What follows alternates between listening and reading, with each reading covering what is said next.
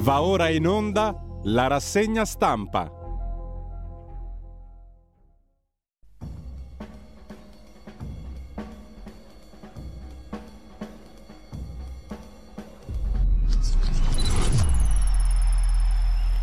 Radio Libertà, le trasmissioni tornano in diretta con la rassegna stampa affidata oggi a Pierluigi Pellegrin.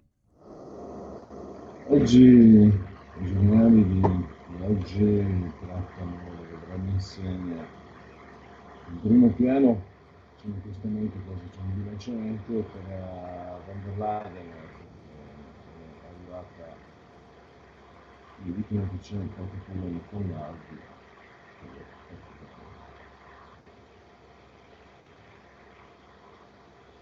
Fammi sapere nella TV se ci sono correzioni Eh, ti, ti sentiamo ancora così così. Prima ti sentivo bene, ora audio strano. Non, so- non so se puoi verificare qualcosa, altrimenti ti provo a richiamarti. Provo.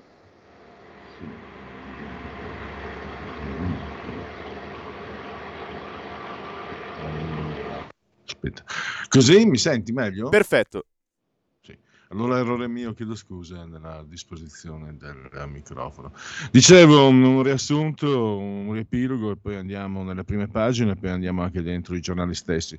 C'è un accostamento, quasi un bilanciamento tra Van der Leyen sui luoghi dell'alluvione, eh, forse ci ha messo meno lei da Bruxelles che Schlein da Bologna, visto che era eh, assessore eh, per il patto per il clima. Eh, Elish Lane è andata l'altro giorno, dopo non so quanto tempo. I nominerai, le nominerai addirittura ci sono, vi anticipo, tre, mi hanno colpito tre mondi diversi nella prima pagina.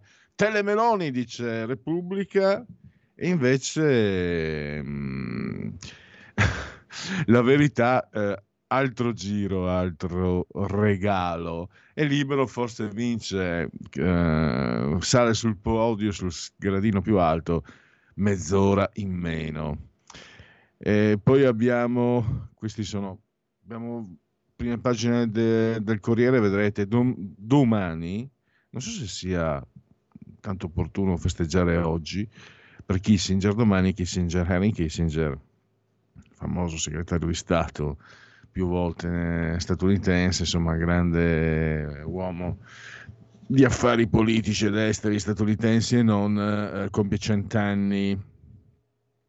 La verità ci riporta che Elish Lane eh, insieme a Monti vorrebbero caricarci di tasse, per fortuna sono lontani dal governo, viene da dire, eh, considerazione di parte. Eh, sulla, sulla partita della RAI, il Corsera, il Corriere della Sera invece ci rivela che eh, esiste un braccio di ferro, ci sarebbe un braccio di ferro tra PD e 5 Stelle, quindi interno alla opposizione. Mm, Ci sono molte pagine che riguardano la situazione russa perché questo Prigozhin, lo chef di Putin, sta sparando a zero contro Putin stesso, però leggeremo i titoli, poi vi farete voi eventualmente un'opinione. Si parla anche, è diventata una protagonista, eh, la trans, o a destra li, li chiamano eh, i trans al maschile, a sinistra invece vogliono che si dica lei trans.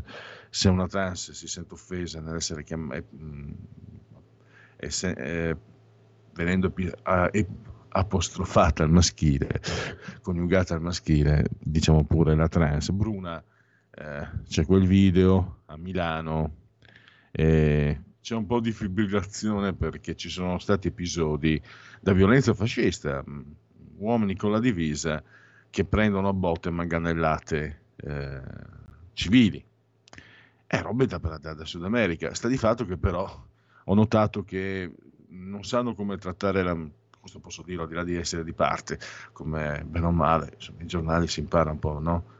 A sinistra non sanno come prendere, vedrete anche insieme i titoli un po', eh, non sanno come prendere questa materia perché eh, sono episodi che sono accaduti tutti in città di sinistra, Pisala, Milano, Peppe, Peppe Sala e altri luoghi, quindi so, la sinistra non sa, sarebbe partita lancia in resta eh, in altri casi, caso Cucchi, dimostrano, qui invece non sanno.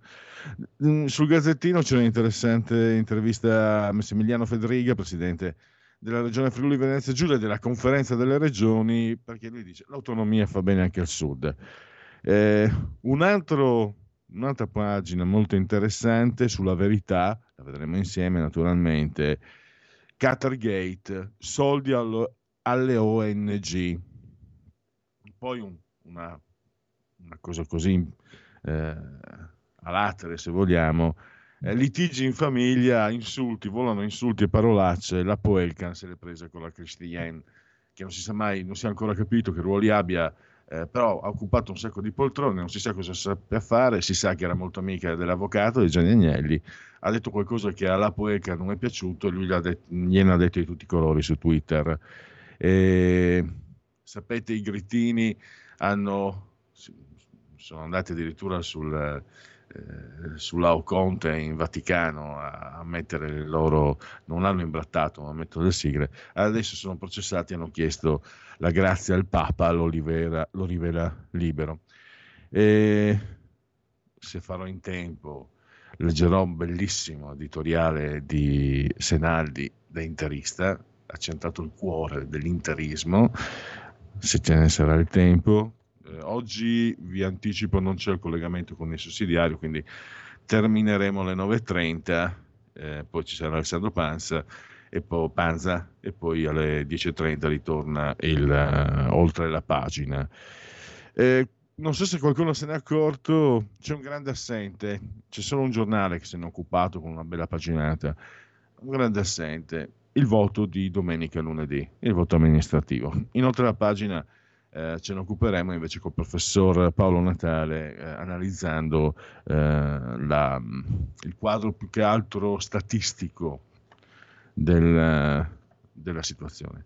Direi che come riassunto ci può essere tutto e andiamo allora a vedere pagina per pagina. Eh, ecco qua, adesso ho messo la condivisione, credo che stiate vedendo, se siete sul televisore al canale 252 o con la pagina Facebook o anche sul sito radiolibertà.net, l'ottimo abbondante sito, potete eh, vederci il riquadro che riporta le immagini, quindi potete proprio vederle le, le, pagine che metto in condivisione con il gentile pubblico di Radio Libertà. Basta guerra alla natura, scelta ecologica per il giornale dei vescovi, per il CEI, la conferenza episcopale. Eh, tra l'altro, scusate, poi vedrete perché ci sono le prime pagine che non fanno parte della nostra edicola digitale, c'è una scelta analoga anche da parte eh, dell'osservatore romano.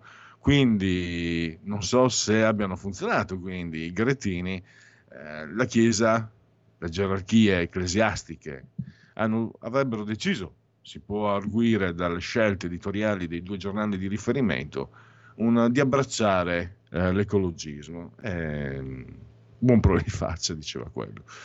E poi la foto, eh, van der Leyen in ricognizione con Meloni, Unione Europea pronta all'aiuto. Eccolo qua il Corriere della Sera ed ecco Kissinger. A me non capisco perché a me risultava il 27, oggi siamo il 26, ma forse eh, su Wikipedia non era indicato eh, corretto. Comunque auguri a, eh, a, chi anche vecchio come me se lo ricorda super protagonista parecchio, parecchio tempo fa. E qui la, il Corriere della Sera sceglie eh, di eh, aprire sulle nomine RAI nominerai scontro e dimissioni, perché appunto Lucia Annunziata, non ve l'ho detto prima, mezz'ora di meno, vedremo poi. Altre scelte, il pacifismo senza paraocchi. Ah, c'è Federico Rampini, noi e Pechino se la Cina smette di capirci. Eh, andiamo sul fatto quotidiano, se vi interessa.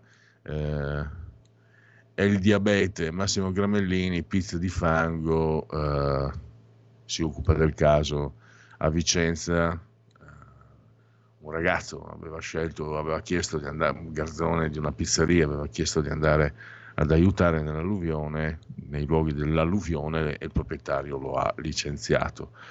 Ponte sullo stretto, Matteo Salvini, sto lavorando per recuperare i decenni persi, si è scritto alle scuole serali, questa è la cattiveria, sulla prima pagina del fatto, che invece apre con, ecco le foto mai viste delle bombe 1993-1994, quindi uno scoop a scoppio ritardato 30 anni dopo. Strillano per la RAI, però la vera censura è su pace e uh, referendum. Questo è un, taglio alto non è una vera e propria apertura, è una scelta un po' perché c'è, eh, come sempre, il disegno incredibile, fantastico di Mannelli, il più bravo di tutti, veramente bravissimo, grande manganello con uh, Giorgia Meloni, eh, diciamo, una grafica che richiama, una scelta grafica che richiama il grande Orwell. E invece l'articolo fa capire che eh, ehm, sulla RAI non succede nulla di quello che non sia accaduto eh, prima, solo con protagonisti diversi. E, va bene, l'editoriale di... Confesso, confesso, chiedo venia, non ho fatto in tempo a leggere l'editoriale di Marco Travaglio, quindi eh, il titolo è Non una lacrima, leggiamo insieme le prime righe. Vorremmo anche noi appassionarci come tanti neopartigiani da terrazza per la RAI sovranista, fascista e altre parole senza senso, ma purtroppo conserviamo eh, un briciolo di memoria, dignità e sense of humor, ce la mettiamo tutta, eh, insomma si occupa di, di RAI. Eh, aspettate un attimo, vediamo un po', parla di Lega. Eh, di tragico la Rai non ha nulla, è solo farsa da un spettacolo, non fa neppure ridere, salvo, salvo quando l'Irpino Pionati, già mezzo busto demitiano e poi politico neodemocristiano, si riciccia in quota Lega. E sempre eh, lo sarà finché non cambierà la legge Gaspari, riveduta e corrotta dalla legge Renzi, che consegnò al Parlamento e per il governo un bene comune così prezioso che la politica non dovrebbe neppure sfiorarlo eh, insomma, stanno litigando, vabbè, abbiamo capito, è vera quella notizia che stanno litigando 5 Stelle e PD sulla RAI, eh, perché è anche umano, chiaramente le sedie per costoro che sono stati abituati per anni, da sempre il PD, ma anche 5 Stelle sono stati eh, piuttosto abili nell'occupare poltrone, ci sono meno poltrone e quindi si litiga più facilmente. Sono lo si vede anche nelle migliori famiglie, eh? non è che... Le... Ah, questo è bellissimo, questo è bellissimo, sono, sono riuscito anche a leggerlo, questo spero di avere il tempo di leggerlo, di Luca Fazzo, Le toghe ignoranti. È un plauso alla scelta del giornale, perché questo è proprio il titolo, l'apertura. Gaff, errori in latino e strafalcioni giudiziari, così il concorso per magistrati è una farsa. Poi l'abrogatio senza, sine abolizione.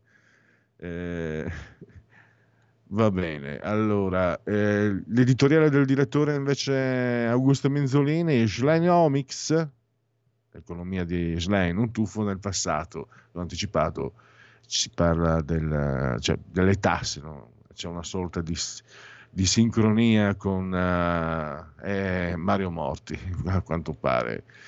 Quindi diciamo che per il momento Elish Lane non è al governo, quando lo è stata della regione Emilia purtroppo abbiamo visto risultati, non che sia colpa sua, però se era l'assessore, vicepresidente, assessore per il patto per il clima, i casi sono due, o mi sembra di poter dire che o le eh, certe scelte ideologiche che si fermano però a definizioni formali non servono a nulla, il patto per il clima eh, dal gennaio 2020, se succede quello che è accaduto, qualcosa non ha funzionato. Oppure magari può anche darsi che la persona messa uh, incaricata di questo ruolo, cioè il patto per il clima, sia una totale incapace. Dicono i latini terzium non datur, però si può sempre avere torto. Ossessione Schlein chiede ancora una patrimoniale. Questo è Gian Maria De Francesco, eh, che è anche una, un'amica, una voce che sentiamo più o meno insomma, frequentemente a Radio Libertà. Eh, Chiocci alla direzione del TG1, passando dalla casa di Montecaro, l'ex del giornale e l'inchiesta su Gianfranco Fini. Eh, Lucia Annunziata, eccola qua, si è dimessa ieri dalla RAI, l'annunziata martire preventiva, in RAI tutto sbagliato me ne vado, Berlusconi torna in forze, pronto a fare. Ma questo è un altro giornale, scusate, mi ha imbrogliato la... l'ingrandimento. Il giorno, però andiamo a leggerlo. La fotonotizia, allora, Stefano Bonaccini e Van... Ursula von der Leyen, eh, che eh, non ha subito, a quanto pare, nessuna contestazione per aver fatto uccidere il lupo che le aveva sbranato il pony. Hanno preso subito, bam, non ci sono i veri. Sì, che in Germania gli ambientalisti sono molto forti, ma non ho letto neanche una riga di contestazione a questa scelta. Un lupo ha ucciso un, uh, un, un, cavallo, orribile, io sono dalla parte, di, dalla parte di tutti, non sono da, è inutile stare dalla parte, sbagliato, ho già sbagliato. Però diciamo che nella natura il lupo predatore uccide eh, per nutrirsi. L'orso che uccide un essere umano invece non lo puoi toccare eh, il lupo che ha ucciso il, ca- il, cavallo di Ursula von der Leyen è stato assassinato, ucciso, individu- l'hanno individuato, credo tramite le tracce genetiche, è un capobranco, hanno individuato e l'hanno ucciso. Pace l'anima sua. Berlusconi torna in forza, è pronto a fare la mia parte. E questo uh, c'è Ken Loach, uh, un grande regista cinematografico, ma eh, diciamo che le sue dichiarazioni politiche erano già fuori moda 30 anni fa quando eh, fu, non so se fu, fu eh, premiato al Festival di Cannes, eh, Tierra e Libertad, bellissimo film peraltro, un comunista abbastanza, ma bellissimo film. le sue dichiarazioni già allora sembravano, come dire, eh, fuori dal tempo. Adesso continua a fare le stesse, le stesse dichiarazioni 30 anni dopo però i film non funzionano, dai. Il mattino di Napoli, le stese con i mitra dei figli di Gomorra, la solidarietà dell'Europa.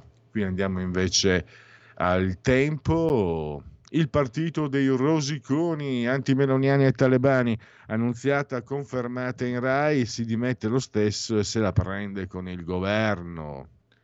Schlein rilancia la patrimoniale per colpire la casa e i risparmi degli italiani.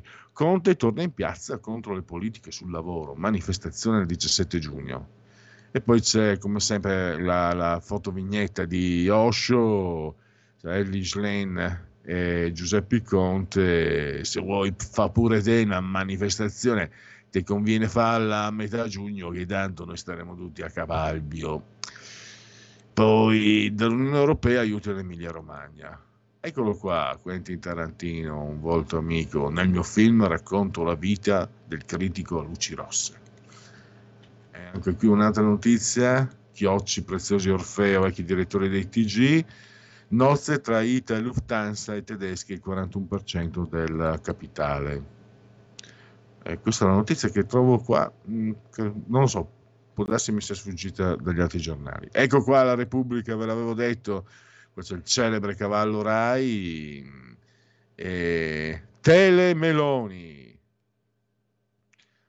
Però c'è qualcosa che sfugge, cioè eh, Lucia Annunziata si è dimessa lei, così come Fabio Fazio. Fabio Fazio, peraltro, è andato a prendere ancora più soldi di quanti già ce ne costasse, e quindi Tele Meloni sinceramente mi sembra una, una, forzatura perché se le persone se ne, vado, se ne vanno loro sponte, vabbè, comunque, io come ambasciatore non porta pena, vi riferisco ai titoli. Eccolo qua, Harry Kissinger, eh, l'articolo di Johnny Riotta che eh, mi sono dimenticato di leggere, poi questo ve lo voglio leggere perché è interessante. Mattia Feltri, il buongiorno, la prima pagina della stampa. Sentite, 26... Mattia Feltri ha posizione di sinistra, poi se non sbaglio eh, è, è, marito di, di Annalena Benini, che adesso va a dirigere il Salone del Libro. Non vorrei sbagliare confondermi con... Sì, sì, sì, sì. Quindi anche se il papà non è proprio di sinistra, lui lo è.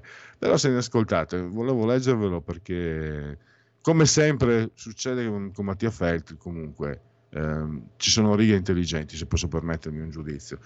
Eh, non è un giudizio, una constatazione. 27 anni un giorno fa moriva Renzo De Felice, il più importante storico italiano del fascismo. Mi ha sempre affascinato la sorte parallela riservata a lui e Hochheim Fest, il più importante storico del nazismo. L'uno e l'altro passarono la vita a fronteggiare l'accusa di giustificazionismo, poiché avevano tirato fuori le due dittature dagli inferi in cui erano state sprofondate per sottrarle alla dimensione demoniaca e restituirle a quella umana con cui tutti noi dovremmo, avremmo dovuto fare i conti.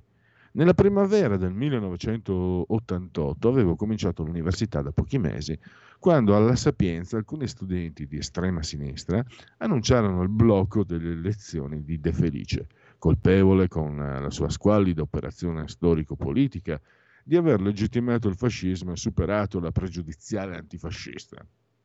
In particolare, in un'intervista concessa a Giuliano Ferrara per il Corriere, aveva respinto l'antifascismo come fondamento della democrazia perché sostenne non tutti gli antifascisti sono democratici. Di sottolineare questa frase che bisognerebbe stampare. Non tutti gli antifascisti sono democratici. Due, due constatazioni. Beh, questa frase non ha bisogno di, credo, no? non tutti gli antifascisti sono uh, democratici. E De Felice la proferiva questa frase 35 anni fa. 35 anni fa. Andiamo avanti. Eh, De Felice in quei giorni non stava bene e contava di rimanere a casa a curarsi. Ma se le cose stanno così, disse, in università ci vado anche in barella. Presero le sue difese in molti, pure da sinistra. Per esempio Paolo Spriano, che con De Felice aveva condiviso la militanza nel PC, finché De Felice non se n'era andato per l'invasione sovietica dell'Ungheria. L'unità, col direttore Gerardo Chiaromonte, definì inammissibili i propositi degli studenti, proprio in nome dei nostri ideali democratici e antifascisti. Una bella lezione, grazie alla quale quella mattina De Felice poté ottenere, poté tenere la sua. Ed eccola qua, la verità, Monti e l'Unione Europea chiedono più tasse, la Schlein insegue, alziamole. La commissione suona la solita musica, riformate il catasto. L'ex premier invita la Meloni a ricattare l'aula sul MES e rimprovera la sinistra di non tifare per un fisco più pesante. E il neo segretario scodinzola su successione rendite finanziarie e immobiliari, carico troppo basso. Eh, la furia green non si ferma, ora tocca ai condizionatori. Gianluca Baldini, ne abbiamo parlato ieri eh, anche con eh, il caldea a gas e anche i condizionatori con, con ehm, Sandro Iacometti di Libero. E poi abbiamo Maurizio Belpietro appunto che parla di questo. Eh, nelle, nelle RSA le restrizioni Covid non vanno più via, il 5 maggio l'MS ha dichiarato finita l'emergenza, Rai altro giro, altro regalo, l'annunziata molla in odio al governo, Giorgio Gandola se ne occupa. Ecco, Carlo Tarallo, sì, anche, anche la verità, a dire la verità, si, è, si, è, occupata delle, del voto, ancora Pisa-Vicenza, le altre, tutto sulle sfide dei ballottaggi. Marcello Veneziani non andrei a lezione da Don Milani, la sua scuola è un pasticcio.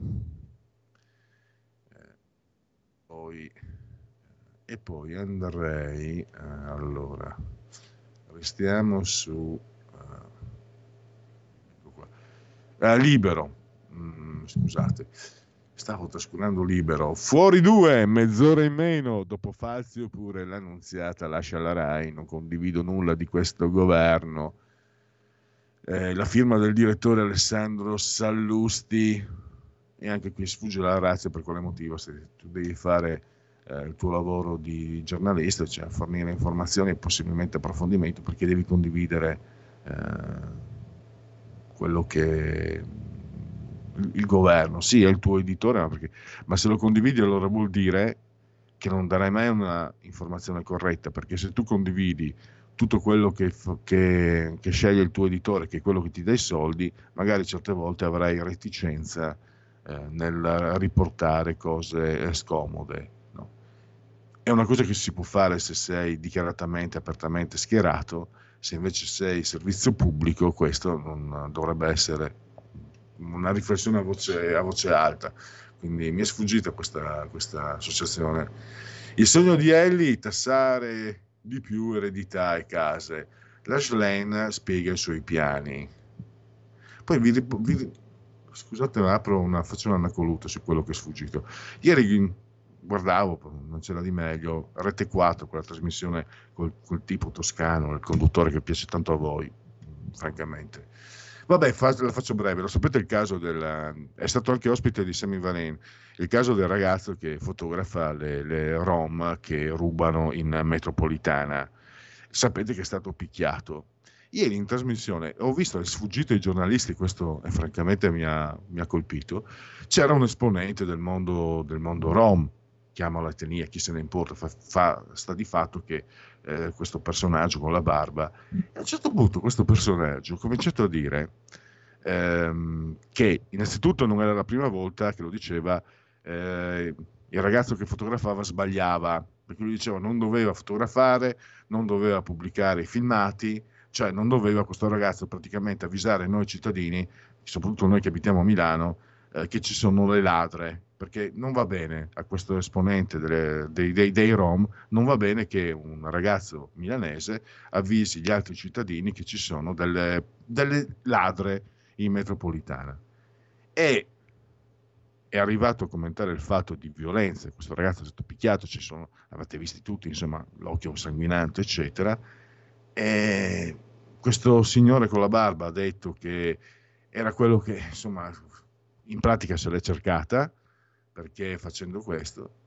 E poi gli ha detto una cosa che a me, non so se, io penso sì, a voi piace molto quel conduttore toscano, non mi ricordo neanche il cognome, sinceramente non me lo ricordo. Ha detto una cosa che mi ha, che mi ha ehm, veramente si dice questa locuzione antica, ha gelato il sangue nelle vene. Gli ha detto che, la, che poteva andargli peggio al ragazzo che fotografava, eh, che filmava e che è stato picchiato, perché poteva anche finire sotto la metropolitana. Cioè, chi non è stato in metropolitana è un niente, cadere sui binari, sulle rotaie, è un niente. A me, francamente, sono sembrate parole che mi hanno fatto impressione e avrei voluto che quel giornalista lì che piace tanto a voi intervenisse stigmatizzando perché io francamente ho ravvisato eh, un, un, avvertimento para, ma, non voglio dire mafioso non sono eh, non conosco le, le leggi a tal, a tal, punto da potermi permettere di dare. Paramafioso sì. Eh, quel rischio te lo sei andato a cercare e ti è andata bene perché avresti addirittura potuto finire sotto le rotaie della, della metropolitana.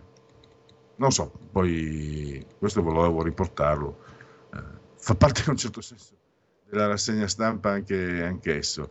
Gramellini, eccolo qua, Filippo Facci. Allora, l'appunto, sempre sulla prima pagina di Libero, quindi, mentre a Napoli due gomorroidi sparano una bambina che mangia gelato, a Milano un transessuale seminudo dice di avere l'AIDS, sputa, si spoglia vicino a una scuola, sinché la polizia municipale, i vigili, i GIS, lo caricano in auto, ma lui, lei, prende a testete il divisorio e finge un malore. Allora i vigili gli aprono la portiera, ma lui, lei, li scalcia di brutto e scappa, ma lo ribloccano, la ribloccano, qui parte il video, e lo manganellano e usano lo spray urticante.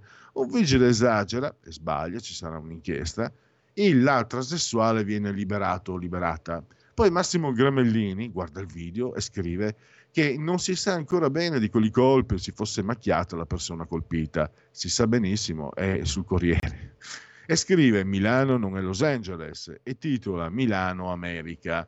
E nonostante la giunta sia di sinistra, da sinistra si denuncia un clima di transfobia nel paese. Appunti, a Milano nel 2022 ci sono stati 19 omicidi, a Los Angeles 400. Negli USA nel 2022 la polizia ha ucciso 1176 persone, mentre in Italia, quando rarissimamente capita, tipo 14 anni prima, diventa un film su Netflix. È un seggio parlamentare per la sorella, coi poliziotti condannati. Nota, l'Italia è il paese con meno omicidi in Europa, dopo Svizzera e Norvegia e nel 2022 sono stati 309, nel 1990 erano 3012 e i grammellini erano anche più di oggi. Per il resto i ghisa milanesi ci massacrano da sempre di multe. E allora con queste scoppiettanti righe come sempre di Filippo Facci credo si possa andare addirittura all'intervallo ehm, quindi mi metto nelle mani del grande dottor Federico Borsari, assiso saldamente sulla tolla di comando in regia tecnica. Un mondo oltre l'immaginazione. Un viaggio oltre ogni confine. Comincia l'avventura. Ma è solo un'ora. Con Vincent. Movie Time. Ogni sabato dalle ore 16. La prossima volta che vai in vacanza, sia così gentile da farci sapere dove va. Se ti dicessi dove vado, non sarebbe una vacanza. Stai ascoltando Radio Libertà. La tua voce libera, senza filtri né censura. La tua radio.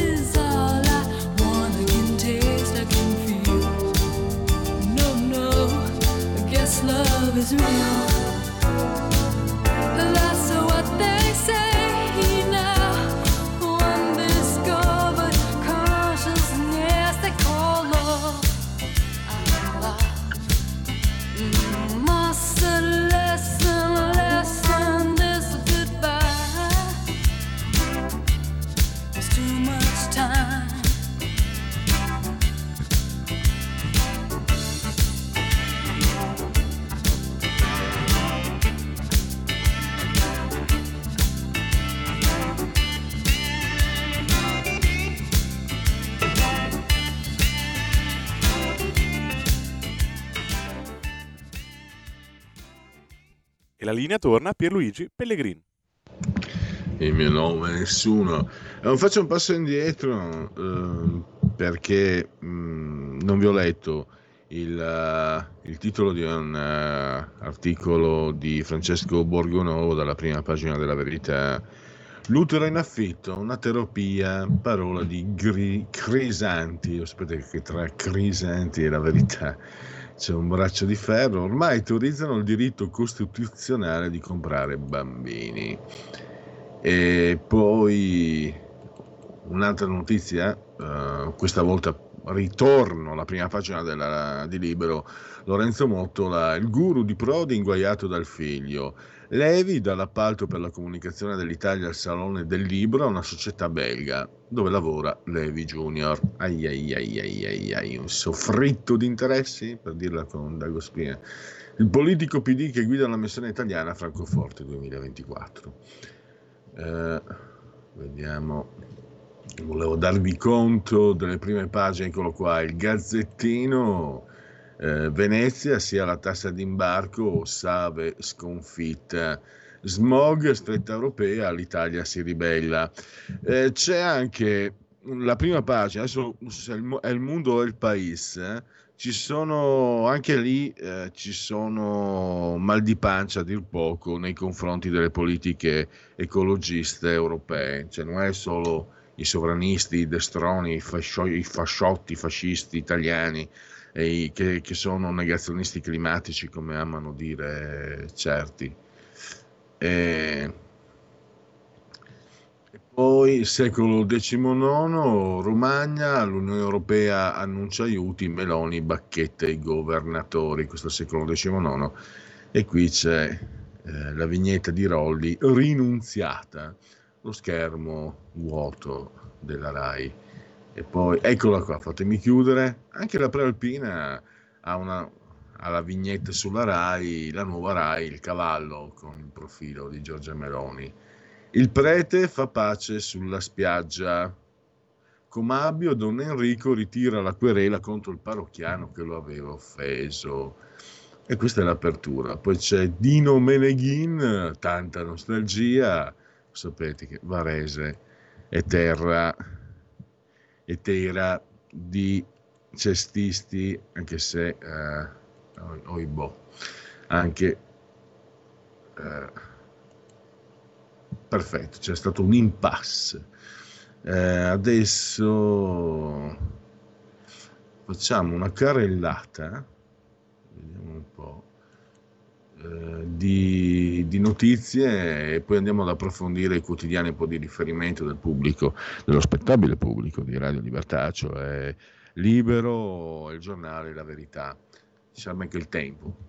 Uh, allora, un po' di, di, pagine che ho scelto uh, da, da offrire alla vostra attenzione questo è il Corriere della Sera, le opposizioni contro il governo, ma sui direttori il PD accusa i 5 Stelle. Compatti sul caso Annunziata, divisi sulle nomine.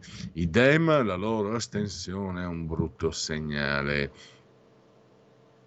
Qua, eh, sempre il Corriere, siamo vera- dall'altra parte del mondo per certi aspetti, perché parliamo di Russia Prigozhin avverte, ora la Russia rischia la rivoluzione come nel 1917, niente po', po', po di meno. Lukashenko ha iniziato lo spostamento delle atomiche non strategiche in Bielorussia.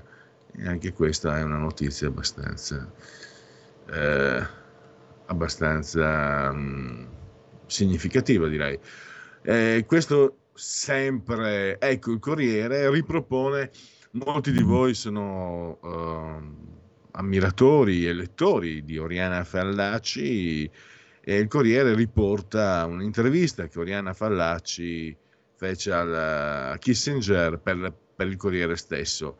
Eh, Kissinger si è pentito di quella intervista, ha detto la cosa più stupida della mia vita. Sono come un cowboy, il potere è uno strumento per fare cose splendide. E questo l'articolo era Kissinger rivela perché non abbiamo ancora firmato l'accordo sul Vietnam. Questa era, era un'intervista del 1972. Eh, ancora affari esteri, chiamiamoli così, eh, sempre sul Corriere, De Santis, Ron De Santis, eh, l'italo-americano di origine arpina, eh, che dovrebbe competere a mm, Donald Trump, come dicono quelli bravi, eh, il ruolo di sfidante a Joe Biden. eh, ehm, è partito male perché De Santis eh, scivola su Twitter il lancio della candidatura rovinata da problemi tecnici. Una figuraccia per Musk, Biden ironico, questo link funziona. E qui lo sapete ci sono molte polemiche perché lo stupratore seriale genovese potrebbe uscire, è stato condannato, non so se seriale sia il termine giusto, comunque fino a prova contraria è stato, è stato condannato genovese per crimini orrendi e potrebbe uscire. E intanto veniamo a sapere che Stasi, il delitto di Garlasco, ehm, ha un lavoro fuori dal carcere, esce ogni giorno da quattro mesi. Finora scontati 7 anni su 16, l'impegno a risarcire 700 mila euro. E qua, come sempre, eh, l'ultimo anello della catena alimentare occidentale, il lavoratore. Qui proprio un quadretto nascosto messo insieme alle notizie che riportano eh, il, che sono inerenti al reinserimento di, di criminali o perlomeno ci sono stati condannati, quindi persone condannate e allora hanno messo qui questo francobollo che a me era sfuggito infatti. Quattro incidenti mortali sul lavoro ieri, tre in Lombardia e il quarto in Calabria. Il 25enne Abdul Ruman, bengalese, il primo giorno di impiego è rimasto schiacciato sotto un macchinario di un'azienda tessile a Trezzano, Milano. A Bagolino, Brescia, un 33enne è stato travolto dalla pianta che stava tagliando. A Cantù, Como e Arende, Cosenza in Calabria, un sessantenne e un 62enne, entrambi muratori, sono caduti dai ponteggi.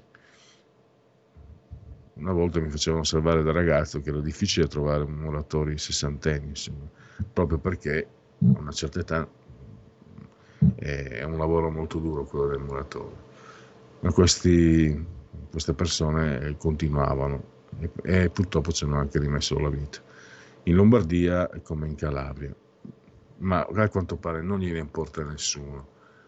Eh, quindi show must dicono.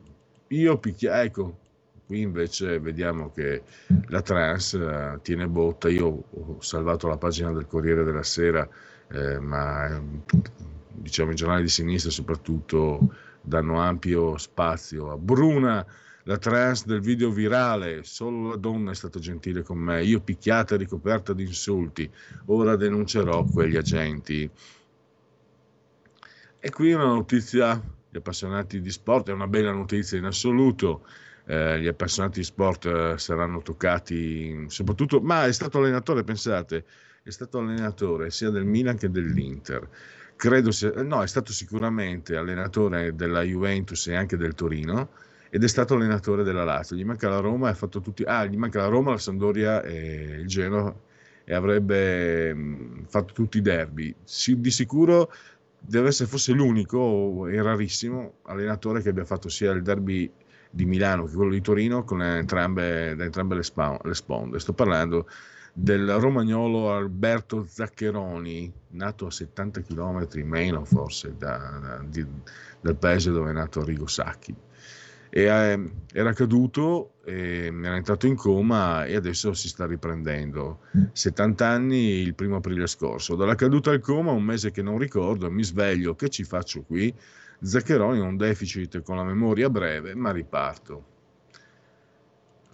La rubrica delle lettere di Aldo Cazzullo, gli inglesi possono perdere le battaglie ma vincono le guerre, qui la prima pagina del Gazzettino l'abbiamo già vista, e qui ve l'ho detto, la, il federalismo, le polemiche, Fedriga, l'autonomia, opportunità per il Sud, seconda giornata di audizione in Senato, sindacati contrari, così si spacca il paese. L'affondo dell'associazione libera sarebbe un vantaggio per la mafia, niente poco, poco di meno che addirittura. E, ehm, poi vediamo se ci sarà spazio, questa è un'altra, un'altra pagina da leggere eh, così come quella di Luca Fazzo su, sul giornale eh, Latinorum, Strafalcioni, Gaffe, il concorso per magistrati che diventa una farsa. Poi se vi interessa, siete over 50, Valeria Braghieri, eh, sulle pagine del Giornale, pagina 18, cosa mangiare a 50 anni per campare fino a 100. Cereali, pesce, noci e caffè. Anche dalla mezza età a tavola si può allungare l'aspettativa di vita. E io così quasi stasera mi, fa- mi faccio un branzino, se posso permettermelo. Eh, il Palazzo degli Studi fes- festeggia cent'anni alla Spezia con il patrocinio del giornale. Eh, poi qua Putin ritorna allo chef, qui siamo sul secolo XIX. Putin, vivo o morto, gli 007 di Kiev, vogliamo ucciderlo. Poi il dietro front lo porteremo all'AIA, la, la Wagner lascia Bakhmut, Prigozhin, c'è il rischio di una rivolta in Russia. Eccolo qua, armato fino ai denti. Se il macellaio della Wagner diventa il, como, il comodo oppositore. Analisi di Anna Zafiesova. Spero che la pronuncia sia corretta. E poi mh, la solita sinistra rosicona, questo è il tempo. eh, c'è l'articolo di Pietro De Leo. Schlen riesuma il cavallo di battaglia della patrimoniale per tassare rendite fiscali, immobiliari e successioni.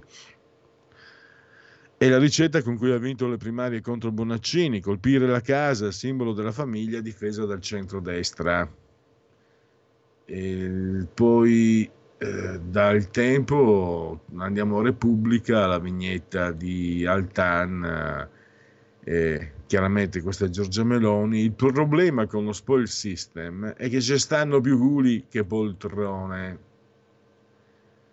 Eh, come per la pagina culturale sono ancora su Repubblica, c'è un nuovo volume su un grande disegnatore, Pericoli e i suoi doppi. In un nuovo volume il grande disegnatore raccoglie le versioni alternative o preparatorie dei suoi celebri ritratti, facendoci entrare nel laboratorio del processo creativo. Beh, guardate qui che roba, mamma mia, straordinario davvero. Beh, no, non, non è, eh, mamma, è caro, è caro. 45 euro, 810 pagine, ritratti di ritratti, però mo, mo me lo segno, vedo se le finanze me lo possono permettere. Eh, perché io sono un adoratore di Mannelli, restando sulla- su- sui ritratti, però eh, Tullio Pericoli, insomma, perlomeno in Italia siamo, siamo ancora messi bene. Andiamo dalle cose che vi interessano di più, qui si parla di arte, quindi eh, meglio farlo in altra sede, perché qui volete politica, volete lei, volete Lucia Annunziata, nuovi direttori, nasce Tele Meloni e l'Annunziata lascia l'azienda, la nuova lottizzazione, tuona alla Repubblica. Via libera alle designazioni in consiglio di amministrazione, Chiocci, quota Fratelli d'Italia al TG1, Preziosi col timbro Forza Italia al TG2, Orfeo confermato al TG3, Vianello esiliato a San Marino. Voto contrario della Presidente Soldi, 5 Stelle si astiene. Lo sapete, la Presidente Soldi voleva più donne. Ah, e poi si sono svegliati, si sono accorti, quelli di Repubblica, eh, che dal 2014 al 2021 eh, ci sono state da parte della RAI spese sospette eh, nella sede di New York. Ma quando c'era il governo di sinistra non se ne erano accorti. Adesso non c'è più il governo di sinistra se ne sono accorti. Eh, le cose vanno così. La Russia riarma Lukashenko, atomiche a 40 km dall'Unione Europea, iniziato il trasferimento delle bombe nucleari tattiche e la prima proliferazione dal 1991. Questa è una notizia eh, terribile, con, con 3R, che ci dà Repubblica. E Putin, il superstizioso, per vincere vuole donare l'icona sacra a Kirill, ma viene bloccato dal museo. La Santissima Trinità di Andrei Rubliov, realizzata nel eh, secolo XV, 1400, e rivendicato dalla guerra ortodossa, dalla Chiesa orribile lapsus. Eh, e poi l'alto là di Mattarella, troppi decreti sono sulla pagina della stampa, troppi decreti con emendamenti spesso fuori tema, il capo dello Stato convoca la Russa e Fontana, i presidenti di Camera e Senato, Senato e Camera, per frenare un fenomeno che sembra sfuggita di mano. E... Decreto Rave, il provvedimento che introduce il reato, eccetera, eccetera. Decreto bollette, decreto nato, questi sono un po' sotto eh, l'indice, non finiti nell'indice di, del Quirinale. Eh, spetta ai presidenti delle Camere evitare i decreti omnibus, eh, lo spiega Francesco eh, Clementi, giurista. E poi sono sempre sulle pagine della stampa, sì, vi siete fatti distrarre da questa pubblicità. Eh, però quello che ci interessa è il commissario alle finanze europeo, eh, all'economia, eh, voglio dire Paolo Gentiloni, pressing di Gentiloni per il MES. L'Italia si sta facendo del male, Salvini all'Unione Europea dice invece avanti con la flat tax. De Santis disaster, Twitter si inceppa al lancio della campagna con Musk, Trump gongola, un disastro, ironia anche da Biden, e questa è la stampa. Il muro al confine de, col Messico, mobiliteremo tutte le risorse per farlo. E poi eh, questa mh, 30 secondi, 35 secondi sull'arte, sempre dalla stampa, è una notizia molto interessante per chi ama l'arte. Nasce il primo polo dei musei civici nel 2024 il cantiere per la nuova gamma. E qui c'è, ehm, io sapevo che, che, era a Brera, mi sembrava, si vede che gli hanno prestato. A ottobre la grande mostra di Francisco, o France, dipende, Francesco, Francisco, qualcuno mai Francesco perché era veneziano. Il papà era un pescatore valenziano, ma lui è nato a, quindi a Venezia ed è da considerarsi veneziano e questo è uno dei quadri, no? siamo nell'Ottocento, al romanticismo, penso che sia noto anche a chi di arte eh, non sa un tubo, il famoso bacio. E poi eccola qui la verità, vi avevo detto, poi entreremo più magari da vicino, eh, l'articolo di Gianluca Paolucci, a due ONG del Qatargate 6 milioni e mezzo di fondi comunitari, cioè soldi nostri, che sono stati dati alle ONG e poi eh, l'intervista da Rigo Cipriano, Cipriani, l'Harris Bar, Venezia, sempre sulla cresta dell'onda, fu intervistato a Radio Padania parecchi anni fa. Eh, è un fatto, Bruxelles penalizza sempre noi. Parla il proprietario di, del mitico Aris Bar, la stretta monetaria della BCE mette a rischio la crescita perché fa contrarre i consumi. La sostenibilità ambientale è insostenibile sul lavoro. Intelligenza artificiale, scemenze, non perdiamo l'umanità del quotidiano. È l'intervista di Tobia De Stefano. Ed eccolo qua questo, ve l'ho detto, eh, Caos Juve, Lapo contro Christien, o Christien, eccola qua, guardate. Ah, non so quanti incarichi, e non si sa cosa sappia fare. Membro aggiuntivo UEFA nel board della FIFA. E il Rampolo Elkan attacca l'esponente UEFA, l'articolo è di Carlo Tarallo, un tempo vicina, no, era, era, più che vicina, eh, amic- amicissima di, dell'avvocato Agnelli. E cosa, succede? cosa pensi delle parole gravi di Cristian, membro UEFA? Lapo Elkan ha risposto: è, grottes- è grottesca per me è una senza anima e senza dignità, è vergognosa, maiuscolo, un'arrampicatrice sociale, sempre maiuscolo e sempre maiuscolo, povera donna. Parole, palabras de fuego.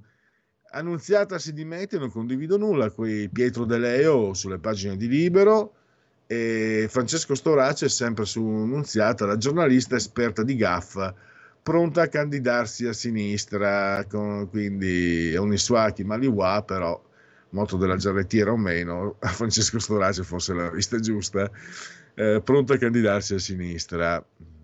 Eh, Schlein sempre più tasse, abbiamo visto, E sulla Romagna egli fa un'altra figuraccia, Sandro, il, nostro, il nostro è sempre così disponibile, gentile, bravo, Sandro Iacometti. Penosio scarica barile su un'altra a DEM.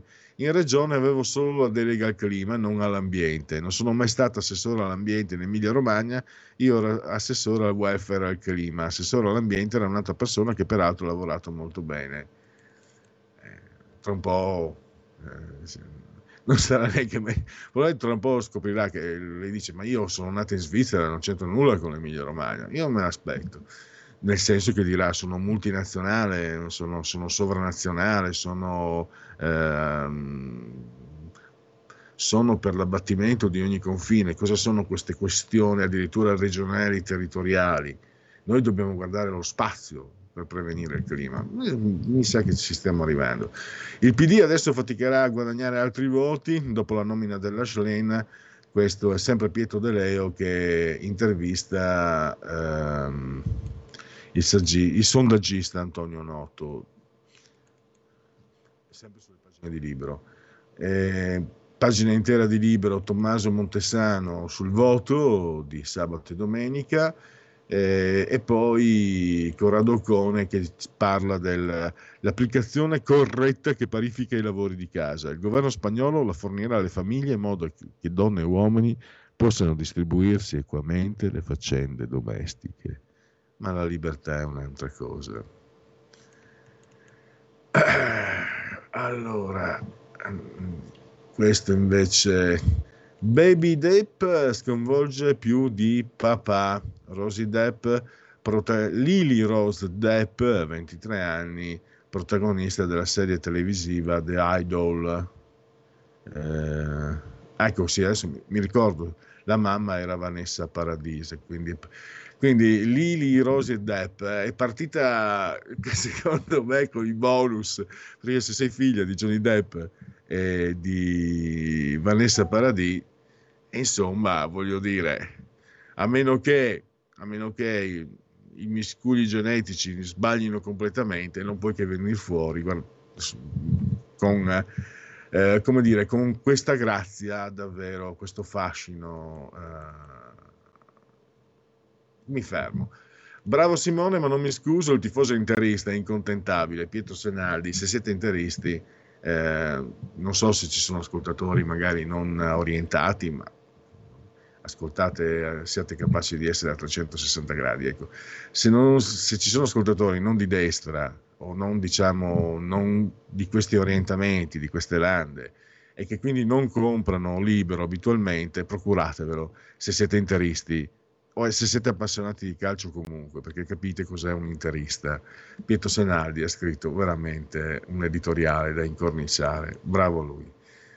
E, e poi abbiamo Libero Milano, eh, viene ricordato Roberto Maroni, 29, dunque oggi siamo il 27, 28 domenica, no, eh, oggi siamo il 26, lunedì 29 è la festa della Regione Lombardia, eh, vi ricorderete che Roberto Maroni ci teneva moltissimo, credo eh, l'abbiamo intervistato più volte, sentito anche nella vecchia Radio Padania su questo. Eh, si era impegnato, e qui c'è questa foto, vedete, Maroni, Fontana Salvini, Rose Camuna, la regione non si dimentica di eh, Maroni, lo trovate su Libero Milano.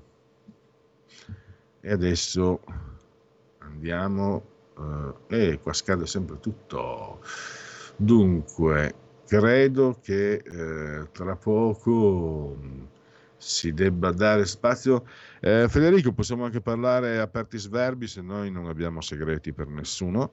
Assolutamente. Credo, credo ci sia la... adesso c'è il meteo, meteo. sbaglio? Sì, perfetto, possiamo andare anche adesso in meteo. E allora, eh, se siete in auto, se siete in procinto di uscire o se siete in ufficio, ovunque voi siate, ascoltate il meteo, così vi fate l'idea, un'idea se sia meglio o meno fornirsi di ombrello o invece eh, non uscire con il cappotto, lasciare il cappotto a casa. Prego. Stai ascoltando Radio Libertà. la tua voce libera, senza filtri né censura. La tua radio.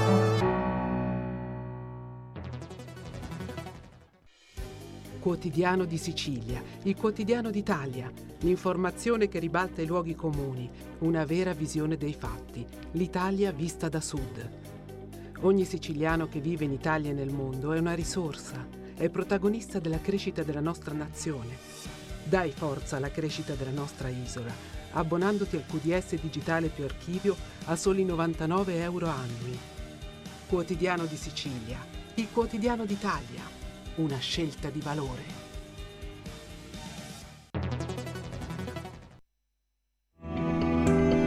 Il meteo.it presenta le previsioni del giorno.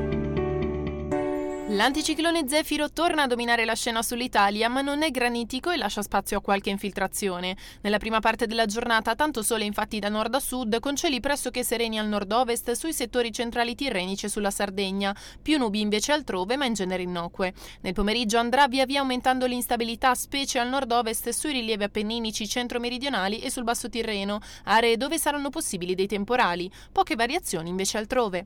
Per ora è tutto da ilmeteo.it dove il fa la differenza. Consultate la nostra app per maggiori dettagli. Una buona giornata da Alessandra Tropiano. Avete ascoltato le previsioni del giorno. Di nuovo in onda con la rassegna stampa.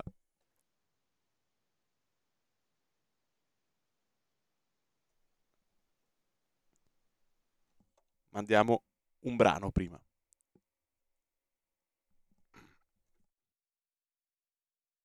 Un nuovo modo per sostenere la tua radio. Visita radiolibertà.net. Ti basta un clic e potrai versare il tuo contributo volontario direttamente online. Potrai donare con ogni tipo di carta di credito, anche prepagata. Ti aspettiamo online su radiolibertà.net. Sostieni la tua radio con il tuo contributo volontario. Radio Libertà. La tua radio. Diamo voce alla nostra gente. E la linea torna a Pierluigi Pellegrin. Nessuno, mi raccomando. Allora, c'è un. Perdonate l'impasse, c'è un, un appendice delle prime pagine, eh, quelle che non sono nella edicola digitale della radio, ma sono a disposizione di chi eh, le prende. Domani l'Emilia al centro dell'Europa, von der Leyen, l'Unione Europea è con voi. Annunziata lascia la RAI di Meloni. L'autonomia sommerge il paese e salva la Lega. Uh, è apocalittico. come- Vabbè, loro sono fatti così. Eh, populares y liberales pressionano contro la renda verde. Perché mi metto a leggere in castigliano? Quello che volevo dirvi, l'avevo anche anticipato, eh, le misure green europee stanno creando subbuglio anche in Spagna. E vedete che anche Macron ha i suoi problemi. Il sole 24 ore, la Germania frena ancora e scivola in eh, recessione. Eh, questa è una pessima notizia. PNRR decisivo per il PIL, due terzi della crescita 2023-2026 appesi al piano. Tra l'altro questa è una notizia che correderemo, che, a cui daremo corredo di approfondimento con eh, eh, Silverio Allocche nel, tra due ore, nel, oltre la pagina perché mh, parleremo di un dato dell'FMI. È stato, è stato un po' nascosto perché è un brutto dato per loro, cioè per quelli che ci hanno raccontato una certa canzone. L'economia della Russia è in crescita e non di poco. Non solo, l'economia russa è cresciuta nel 2023, le proiezioni dicono che crescerà più di molti paesi dell'Unione Europea che hanno applicato le famigerate, famose, famigerate sanzioni. Perché eh, dico questo riguardo la questione della Germania? Perché secondo la ricostruzione di Silverio Arlocca, che è uno studioso di geopolitica, eh, Putin faceva conto, Putin dice Arlocca, non può aver, non pensiamo che abbia scatenato questo putiferio per, per difendere il Donbass, perché ha nel suo mirino la Nato e eh, prevedeva le sanzioni che gli sono servite per rafforzarsi internamente perché ha permesso, gli ha permesso di allontanare quelle oligarchie che non l'hanno mai amato e soprattutto puntava punta sul fatto che la Germania, ma anche l'Italia, eh, venissero meno insomma, questo blocco anti, anti-russo. L'attentato di Nord Stream ha frenato un po' questa. Se vi ricordate, il ministro delle finanze tedesco diceva l'autunno scorso che se le sanzioni creano più danno a chi le applica che a chi le subisce, bisogna pensarci. In Italia facevano finta, si giravano tutti dall'altra parte, però dice, in Italia sarebbe stato messo impiccato come un, eh, un putiniano, e quindi la Germania aveva poi successo il Nord Stream e la Germania si è adeguata, però eh, questa notizia ne parleremo con eh, Silverio Allocca, scusate, è un'anticipazione di quello che vi aspetta. I sindaci contro gli scippi, questa è l'apertura d'Italia oggi, vogliono cambiare eh, la troppo permissiva legge Cartabia, non essendo consentito agli stranieri di sporgere denuncia, essi diventano l'obiettivo privilegiato dei delinquenti. Ecco qua ve l'avevo detto, l'osservatore romano fa un po' da pandan all'avvenire. Basta con l'insensata guerra alla natura. A troppi viene impedito di abbeverarsi al fiume possente della giustizia e della pace. Messaggio del Papa per la giornata mondiale di preghiera per la cura del creato. Ma scusate perché. eh. Per fare pace con l'ambiente cominciamo a ridurre la plastica. Però se parli di ridurre le bottiglie di plastica adoperando quegli strumenti che servono per purificare l'acqua di rubinetto, che già di per sé è potabile, ma magari può avere problemi. Qui a Milano, per esempio, dove abito, eh, l'acquedotto usa molto il cloro e quindi bere, bere l'acqua di rubinetto crea qualche problemino. Eh, Squarehouse. Eh, però se la purifichi diventa ottima, diventa, cioè non solo non ha più questi problemi eh, collegati, eh, comunque è, è di per sé già potabile, ma diventa anche buona se usi questi filtri, che non sono quelli inaccessibili, costosissimi, eccetera. Però io ricordo anni fa, è un pallino, ci ritorno, in Unione Europea ci fu un attacco pesante, in quel caso fu alle caraffe, erano cancerogene, disse, dissero, me lo ricordo benissimo. Sarebbe anche quello un modo per ridurre l'uso della plastica, ma lì non si, non si tocca. Le Figaro imposta sul clima, Macron resisterà a sinistra. Eh, Dunque, eh, la sinistra vuole finanziare la transizione ecologica con uh, ulteriori carichi fiscali e Le Figaro si chiede se Macron riuscirà a, a resistere. Aspettate un attimo, cos'è l'imposta imbecille. Le Figaro non è proprio un giornale di sinistra. Eh, diciamo che secondo i termini moderni, lo sapete, potremmo metterlo addirittura tra i conservatori e questa Macron lancia un appello contro eh, la decivilizzazione.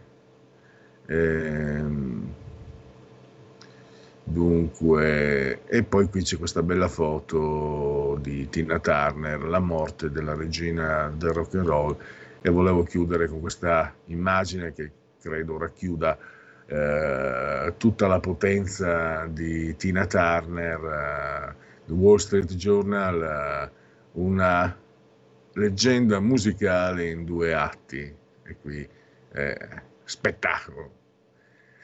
E, anzi, mh, Federico, poi nella- nell'intervallo delle, visto che hai saltato l'intervallo musicale delle 8.30, ne faremo uno lo stesso, pazienza, non recuperiamo, è andato perduto per sempre.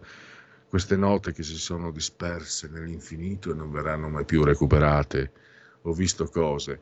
Eh, alle 9 eh, proseguiamo, magari è banale, scontato, quel che volete, ma un, un pezzetto di Tina Turner, visto che ieri ho portato sempre dalle mie personali librerie musicali una raccolta, una banale, un banale disco raccolta, ma ricchissimo di, bel, di, di gioielli di Tina Turner. Prima, Typical mail, va bene? prima, quello che vuoi, scegli tu, Ok. eh, sei, tu sei tu il DJ. Ok. Prima eh, Federico ci ha introdotto in, eh, di- ne- nella piena primavera con Rosy Vela, che è cantante, modella cantante di, eh, di qualche anno fa. Ma direi questa volta siamo più svegli, probabilmente diamoci una bella carica, perché prima direi il pastello di Rosy Vela era perfetto. Adesso andiamo in devant, come dicono dalle parti del Telimento e dintorni. E andiamo, andiamo sul libro allora. Eh, andiamo ad approfondire. ehm, ha annunciato si dimette la giornalista, qui- quindi allora Pietro De Leo e Francesco Storaccia, abbiamo visto anche prima, approfondi, sì, diciamo analizzano. eh. A proposito di editoria, eh, l'Espresso, che lo sapete non la più del gruppo Gedi, ha venduto il 49% se non sbaglio delle proprie azioni a una società che ha a che fare con D'Alema, mi è venuto in mente perché lo vedo qui eh, in questa foto. Ecco le prime nomine della Rai Meloniana e giallorossi frignano ma incassano poltrone. Eh, Paolo Corsini, direttore dell'informazione, Angelo Mellone, direttore di Daytime, Mario Orfeo, direttore del TG3, Antonio Preziosi, direttore del TG2. E c'è ancora Monica Mangioni, quella resta sempre. Eh, Setta al posto della Bortone e torna Roberto Poletti, la Bortone, quel ramo del lago di Garda. E tra un po' sarà quel ramo del Trasimeno. Succede, dai, quando si parla, è stata un po' impallinata. Eh, non so neanche chi sia, eh, so che è una persona a me cara, non, non la sopporta, cambia sempre canale, ma non l'ho mai vista, quindi non- so che hanno riportato i giornali di questa gaff. eh, si è parlato molto di Manzoni e quindi eh, evidentemente. Francesco Specchia, cronista di frontiera, la vera novità è Chiocci dall'inchiesta del TG1. Francesco Specchia è l'autore di questo articolo. Il guru PD dall'appalto alla società del figlio, l'ex fedelissimo di Prodi, Lorenzo Mottola, l'autore dell'articolo, Claudio Siniscalchi. Ah, ieri l'abbiamo dato eh, a Radio Libertà, abbiamo fatto sentire eh, la commemorazione del, del grande Teodoro Buontempo. A me piaceva moltissimo, anche se non amo quella parte politica eh, per, la per la quale lui militava, ma è sempre stata una figura eh, forte, carica. In realtà, io me lo ricordo anche nelle interviste, molto meno rozzo del- di quanto lui stesso forse ci giocava. eh, questa presunta rozzezza perché le sue analisi politiche erano di, di, ehm, mi piacevano, erano di qualità, condivisibili o meno, erano fatte con, con, eh, con grano salis. Se non sbaglio, Per Pecora si chiamava, era il soprannome perché lui, eh, sbarcato a Milano, credo fosse abruzzese, eh, da militante squadrinato, eh, viveva in auto e credo che quest'auto negli anni 70 chi è vecchiotto se lo ricorda, c'erano anche quei coprisedili con uh, simil pecora, roba del genere. Credo sia per quello che lo chiamavano il pecora. Comunque ci sono state, mh, ci sono state queste commemorazioni mh, in, um, alla Camera a Montecitorio e le abbiamo fatte sentire. Ecco qua i gretini che chiedono la grazia al Papa, gli ecovandali a processo per i danni ai musei vaticani accusano Bergoglio non ci ha risposto, speravamo fosse sensibile all'ambiente. Ma a vedere eh, l'osservatore romano, leggere l'osservatore romano, eh, l'avvenire forse, forse sì invece. Vendetta europea sulla nostra frutta, l'ultimo ricatto di Bruxelles, il commissario Timmermans, se non ha approvato il Green Deal, niente innovazione in agricoltura. Filiera Italia protesta, Attilio Barbieri. E poi Vittorio Feltri, il mio terrore, fate il ponte ma non credo che ci eh, salirò. E poi il nuovo commissario, ora ci sono i funerali, la stoccata di Giorgia sul caso Bonaccini. La Premier è irritata dalle polemiche sulla ricostruzione della Romagna, prima troviamo i soldi, poi chi li gestirà? Von der Leyen daremo tutto l'aiuto possibile, Antonio Rapisarda è l'autore dell'articolo, Fausto Carioti, Schlen più tasse su case ed eredità, e poi qui abbiamo già visto Pietro De Leo, eh, intervista a Noto, il, eh, Antonio Noto, eh, Tommaso Montesano, poi l'esasperazione dei vigili, Massimo Sanvito, sempre sulle pagine di Libero, la trans colpita dagli agenti, avevo bevuto e fumato. Solo a Milano circa 50 poliziotti municipali l'anno vengono feriti dai balordi. Vincini, sindacalista SULPL, quando ci aggrediscono, nessuna levata di scudi. Eh, Claudio Smetti, arrestato preso a calci, carabiniere nei guai. Livorno, altre accuse alle forze dell'ordine, il militare ha colpito l'uomo alla testa mentre il collega lo teneva. L'arma valuta di trasferirlo, condotta non in linea con i nostri valori. E poi parla Luigi Ciavardini sul caso Colosimo, l'ex NAR, eh, terrorista nero. Lavoro con i detenuti, collabora con il PD, adesso però è in atto un combattimento. Io di Fratelli d'Italia assolutamente no.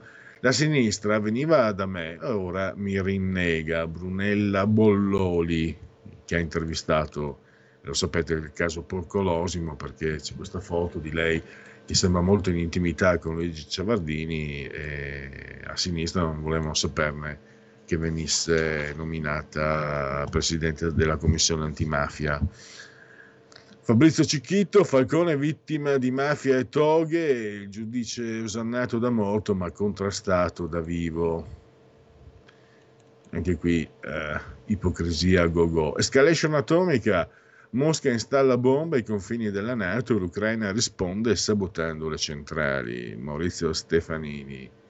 Mentre eh, vediamo, aspettate un attimo, la controffensiva, Carlo Nicolato, caccia aperta. La controffensiva c'è, ma pezzettini, vogliamo Putin vivo. La strategia di Zelensky pare la terza guerra mondiale, secondo Bergoglio azioni che sembrano slegate di 007 di Kiev, Vlad alla sbarra e Prigozhin nella bara. Spari contro un camper, ferita la turista italiana in vacanze in Corsica, questo è l'articolo di cronaca di Claudio Smetti, e poi Corrado Cone, abbiamo già visto prima, magari lo sentiremo lunedì, questa applicazione che suddivide i lavori di casa uomo-donna. Eh, il governo mette in salvo ITA, Lufthansa investe 325 milioni. Celebrate le nozze tra i due vettori, il colosso tedesco entra col 41% del capitale con l'impegno a salire ancora. Giorgetti, la compagnia resta al servizio del paese. E qui vediamo la foto con eh, l'amministratore delegato di Lufthansa, Cartensville, con il ministro Giancarlo Giorgetti. Eh, Benedetta Vitetta è l'autrice di questo articolo.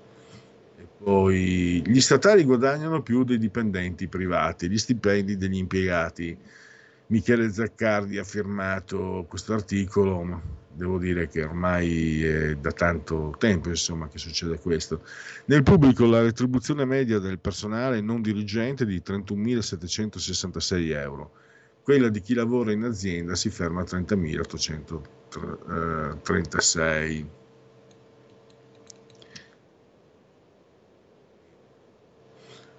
Alberto Fraia, quanto è dura e pericolosa la vita dei Sosia. Paolo Cevoli si mette nei panni di Nullo, costretto per dieci anni a fare la controfigura del duce, imparando a essere se stesso. Lei non sa chi sono io. E Stefano Bruno Galli scrive cosa possono fare le regioni. L'autonomia è un'occasione anche per la cultura. E, vabbè qui ve l'ho detto Pietro Senaldi e qui abbiamo già visto prima la sinistra manganella, vigili razzisti, Albiani PD e Sentinelli, transfobia di fondo, il centrodestra compatto sostegno dei Ghisa, Fontana no a giudizi affrettati.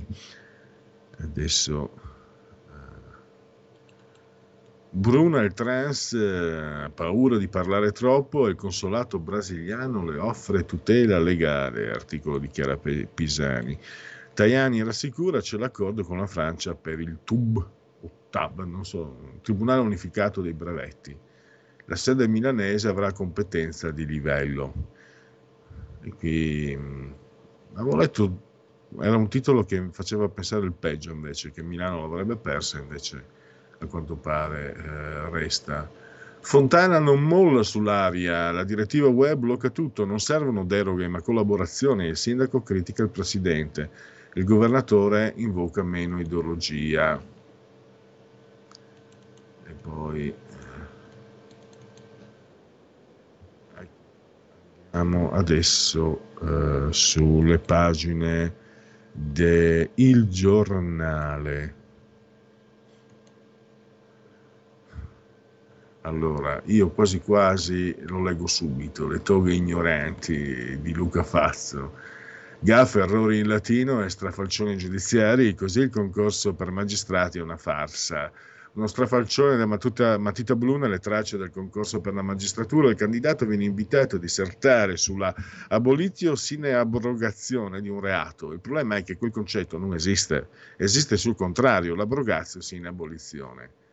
E poi continuiamo. È uno strafalcione, un errore da matita blu che in un esame universitario avrebbe portato senza rimedio alla bocciatura del candidato, invece era contenuto in una delle tracce d'esame al concorso per entrare in magistratura. Le prove scritte si sono tenute la settimana scorsa a Roma e in una delle buste chiuse preparate dalla commissione c'era il tema sbagliato, non un refuso, si badi, proprio un'asinata. Siccome a scrivere quella asinata è stata una commissione nominata dal Consiglio Superiore della Magistratura, il fattaccio porta inevitabilmente a chiedersi come vengono selezionati i magistrati in questo paese? In base a quali criteri il CSM sceglie chi sceglierà i magistrati di domani?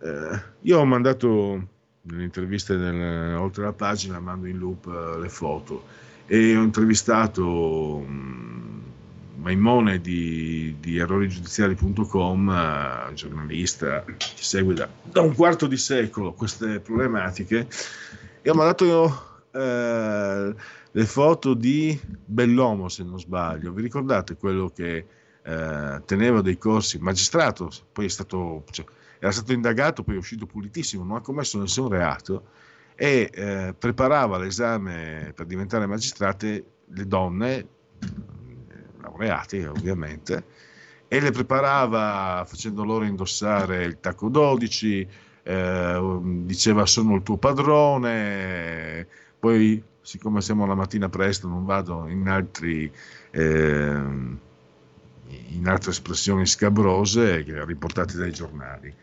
E non c'è nessuno, Filippo Facci sul, sul, Libero sì. Oltre a me non ho sentito nessuno, a parte Filippo Facci, che si sia posto questa domanda perché questo bell'uomo, non vorrei ric- fare un lapsus uh, sul cognome, eh, erano in due, lui, che se non sbaglio era pugliese, e un veneto, in due che facevano queste robe qua. E nessuno si è chiesto, ma che, che razza di magistrata sarà, che razza di giudice sarà quella, quella donna uscita da, dalle sue lezioni? Che tipo di magistrata sarà? Di giudice, voglio dire. Sì, magistrata anche. Eh, cioè, vogliamo farci delle domande. Io devo mettermi, cioè, le, noi persone dobbiamo metterci nelle grinfie di una persona che ha sottostato a tutto quello che è stato riportato dai giornali, che non è stato negato, tutto vero. Anzi, se non ricordo male, nelle interviste televisive che non ho visto, ma le ho lette e riportate, difendeva il suo operato, diceva che era utile, che funziona. Ma io che giudice ho davanti? E potrò chiedermi, no, in Italia non si può. E speriamo solo di, che non ci succeda nulla e che non capiti di finire eh, sotto giudizio di queste signore, perché lo strafalcione è allora. Al momento delle prove scritte il, tre, il, tema incriminato non è stato sorteggiato, ma quando il contenuto di tutte le buste è stato reso noto è saltato fuori anch'esso e sono iniziate polemiche a non finire che continuano a, ad agitare le chat sia degli aspiranti giudici che dei giudici in servizio. Solo in apparenza lo strafalcione può apparire sottile. Il candidato viene invitato a dissertare sull'abolizio sin abrogazione di un reato. Visto che si parla di, in latino, andrebbe scritto abrogatione con la T, ma pazienza, eh, non abrogazione. Il problema è che quel concetto semplicemente non esiste. Esiste sul contrario l'abrogazio sin abolizione. Una norma viene cancellata, ma il reato continua a essere punito da altre norme ma quella che i commissari del CSM si sono inventati non sta scritta da nessuna parte.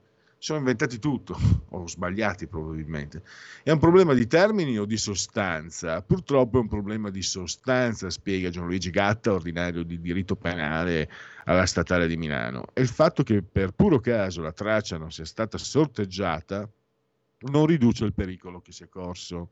Se un candidato ben preparato si fosse trovato davanti a quella domanda, avrebbe pensato che si trattasse di un trabocchetto, invece era solo ignoranza da parte di chi deve scegliere i giudici di domani.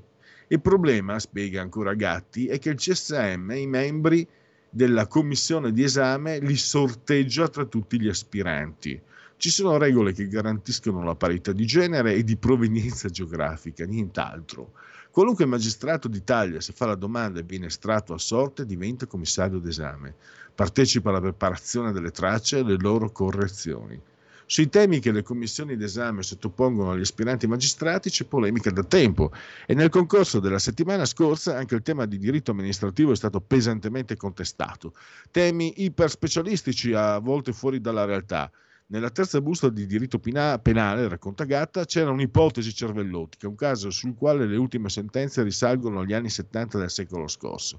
La conseguenza è che spesso a passare il concorso sono candidati che conoscono a memoria le sentenze, i secchioni usciti dalle scuole private di preparazione all'esame. Invece i temi per il concorso di magistratura dovrebbero essere temi che facciano riferimento agli istituti generali del diritto, temi di ampio respiro tali da verificare la preparazione e la capacità di ragionamento di un candidato sui fondamentali della materia. Invece si tende da anni a cercare temi di nicchia, si finisce a ragionare su un appunto di spillo. Il bravo giudice non è quello che conosce tutte le sentenze, è quello che è in grado di fare un discorso ordinato. In facoltà ho degli assistenti bravissimi che al concorso non hanno neanche consegnato il tema.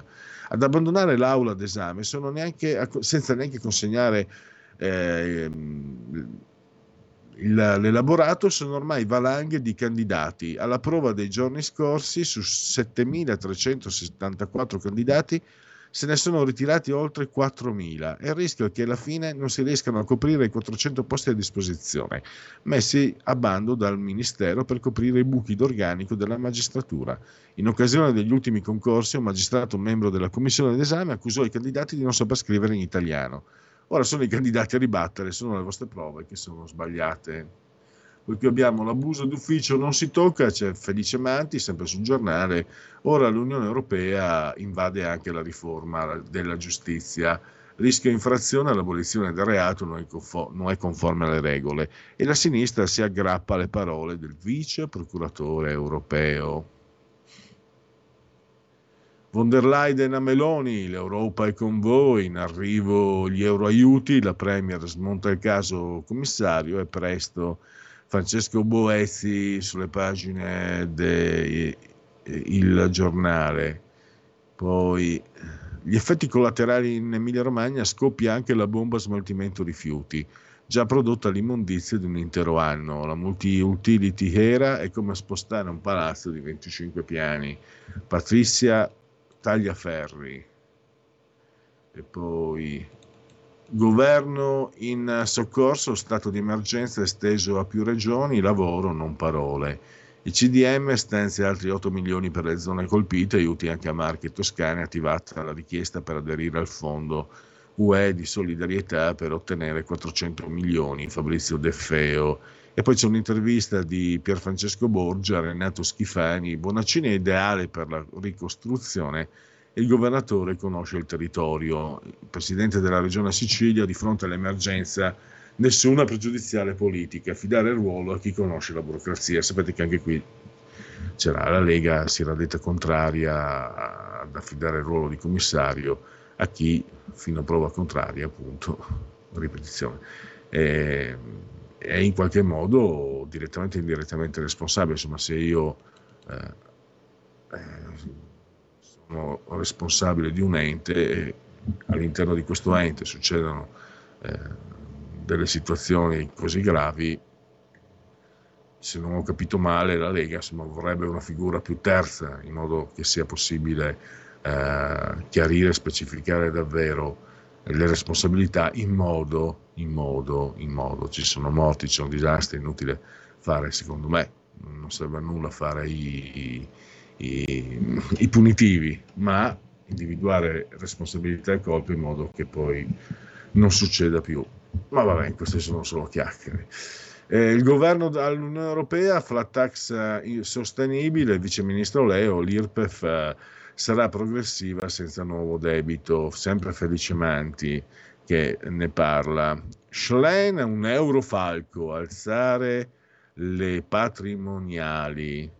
Il segretario del PD Erli Schlein ieri ha di fatto sostenuto le posizioni anti-italiane emerse in seno alla Commissione, eh, chiedendo una revisione punitiva del catasto delle tasse di successione, nonché l'abbandono del progetto di introdurre la flat tax perché non ha funzione redistributiva.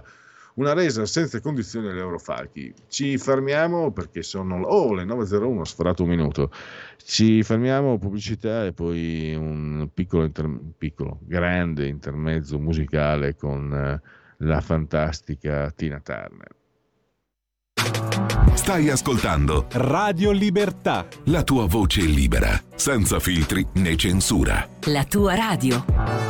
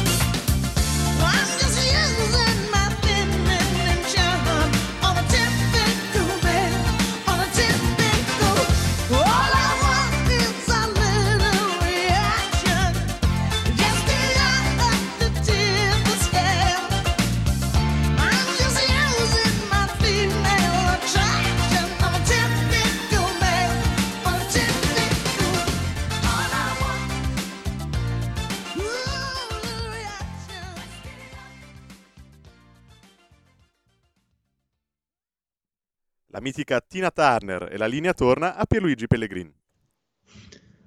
La leonessa del rock and roll.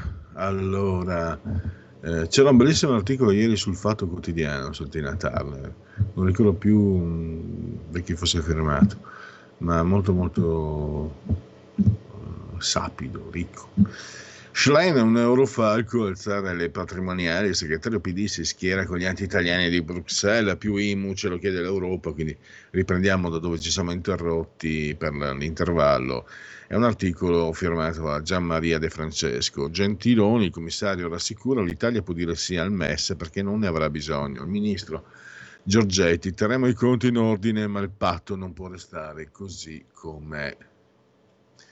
Inflazioni e eh, alloggi disabitati, eh, il caro affitti non è per Airbnb. L'esperto Ludovica Bullian, eh, scenari economici sulle pagine del, del giornale. L'esperto, le locazioni brevi sono il 5% degli immobili disponibili e a Milano 11.000 case popolari vuote non solo monolocali ma anche interi appartamenti, magari al Bosco Verticale di Milano, con ampi terrazzi, tra gli annunci pubblicati su Airbnb. Alla faccia della miseria, a infiammare i canoni delle camere per gli studenti è l'inflazione. E la pace tra Italia e Francia costernati per gli attacchi, intesi, intesa tra ministri italiani e Colonna che riconosce le sofferenze sul caso dei terroristi. Colonna, eh, Anna Maria Greco, però insomma eh, la ministra eh, riconosce le sofferenze, però eh, i terroristi si ritengono loro in libertà eh, tant'è. La TV di Stato nominerà il caso Soldi, la Presidente vota no e i grillini si astengono. La spaccatura nel CDA delle nomine e la parità di genere, preziosi al TG2, Orfeo al 3, nove poltrone restano in mano alla sinistra.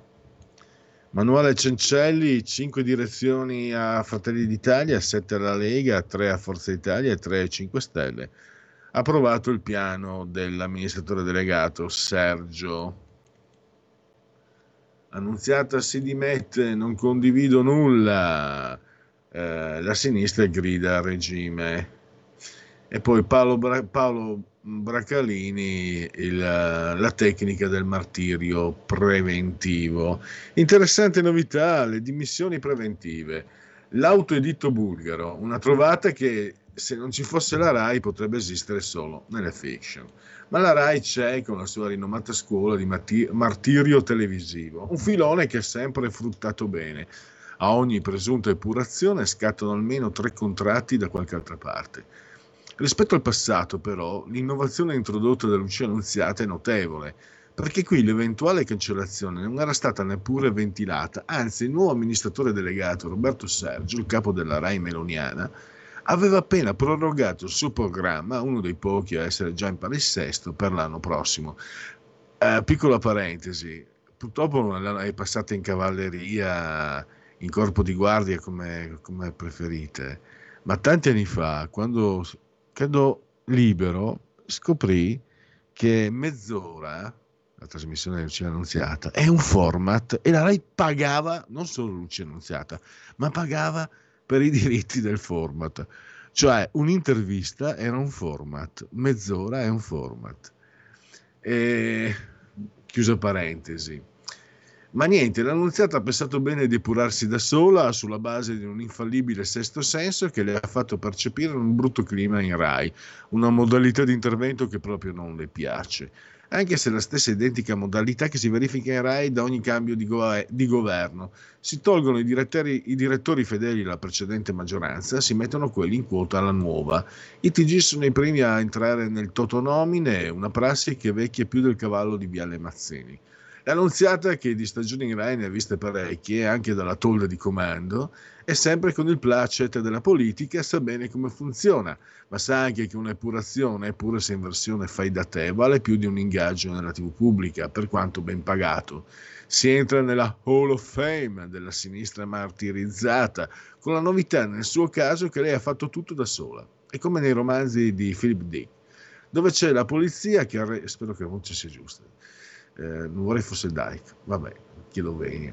Dove c'è la polizia che arresta quelli che devono ancora compiere un reato prima che lo commettano. L'annunziata è la precrimine della TV pubblica, ha visto il futuro e l'ha prevenuto, subendo una cacciata da parte della nuova dirigenza della RAI che non l'ha mai cacciata perché non ha nemmeno fatto in tempo a entrare, che lei era già, si era già mandata via da sola. È la nuova trincea, il martirio preventivo, l'avanguardia della resistenza all'occupazione neofascista. Che fai? Non mi cacci? E io mi dimetto, quindi è censura. Infatti la reazione del centro-sinistra all'autoepurazione dell'annunziata è la stessa di una epurazione. A questo punto il governo è fregato. Se cambia volti in Rai è regime, se non li cambia se ne vanno loro, vedi Fazio, Discovery, guadagnare ancora di più annunziata, ed è comunque regime. L'unica sarebbe nominare altri di sinistra, tutti conduttori e direttori in quota PD, quello sarebbe pluralismo. Chiocci dalla casa eh, di Monte Carlo alla guida del TG, una lunga carriera tra gli scoop per il giornale e la direzione del tempo e di, ADN Kronos. Poi, se vi ricordate, quando ci furono, quando il giornale scoprì l'appartamento a Monte Carlo, eh, mi ricordo Roberto Saviano paragonò Gianfranco Fini a Matteotti per questi attacchi che mettevano a repentaglio la libertà, eccetera, eccetera, eccetera. Altri blitz dei partigiani, l'allarme di Prigozhin a rischio rivoluzione, Luigi Guelpa firma questo articolo, Putin stringe le maglie dell'antiterrorismo, gli 007 di Kiev, prendiamo lo zar vivo.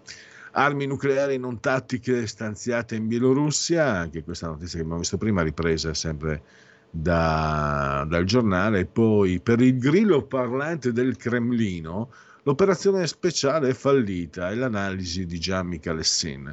Il capo della Wagner pretende dal presidente una rottura con il passato e la propria classe dirigente. Ed eccolo qua, il secolo di Kissinger, Angelo Allegri firma questo servizio, fuggito con la famiglia dalla Germania, eh, qui un foto con Mao Zedong, con eh, Pinochet, il più disastroso incontro con un giornalista, così definì la sua intervista a Oriana Fallaci, grande tifoso di calcio, spesso allo stadio con Gianni Agnelli.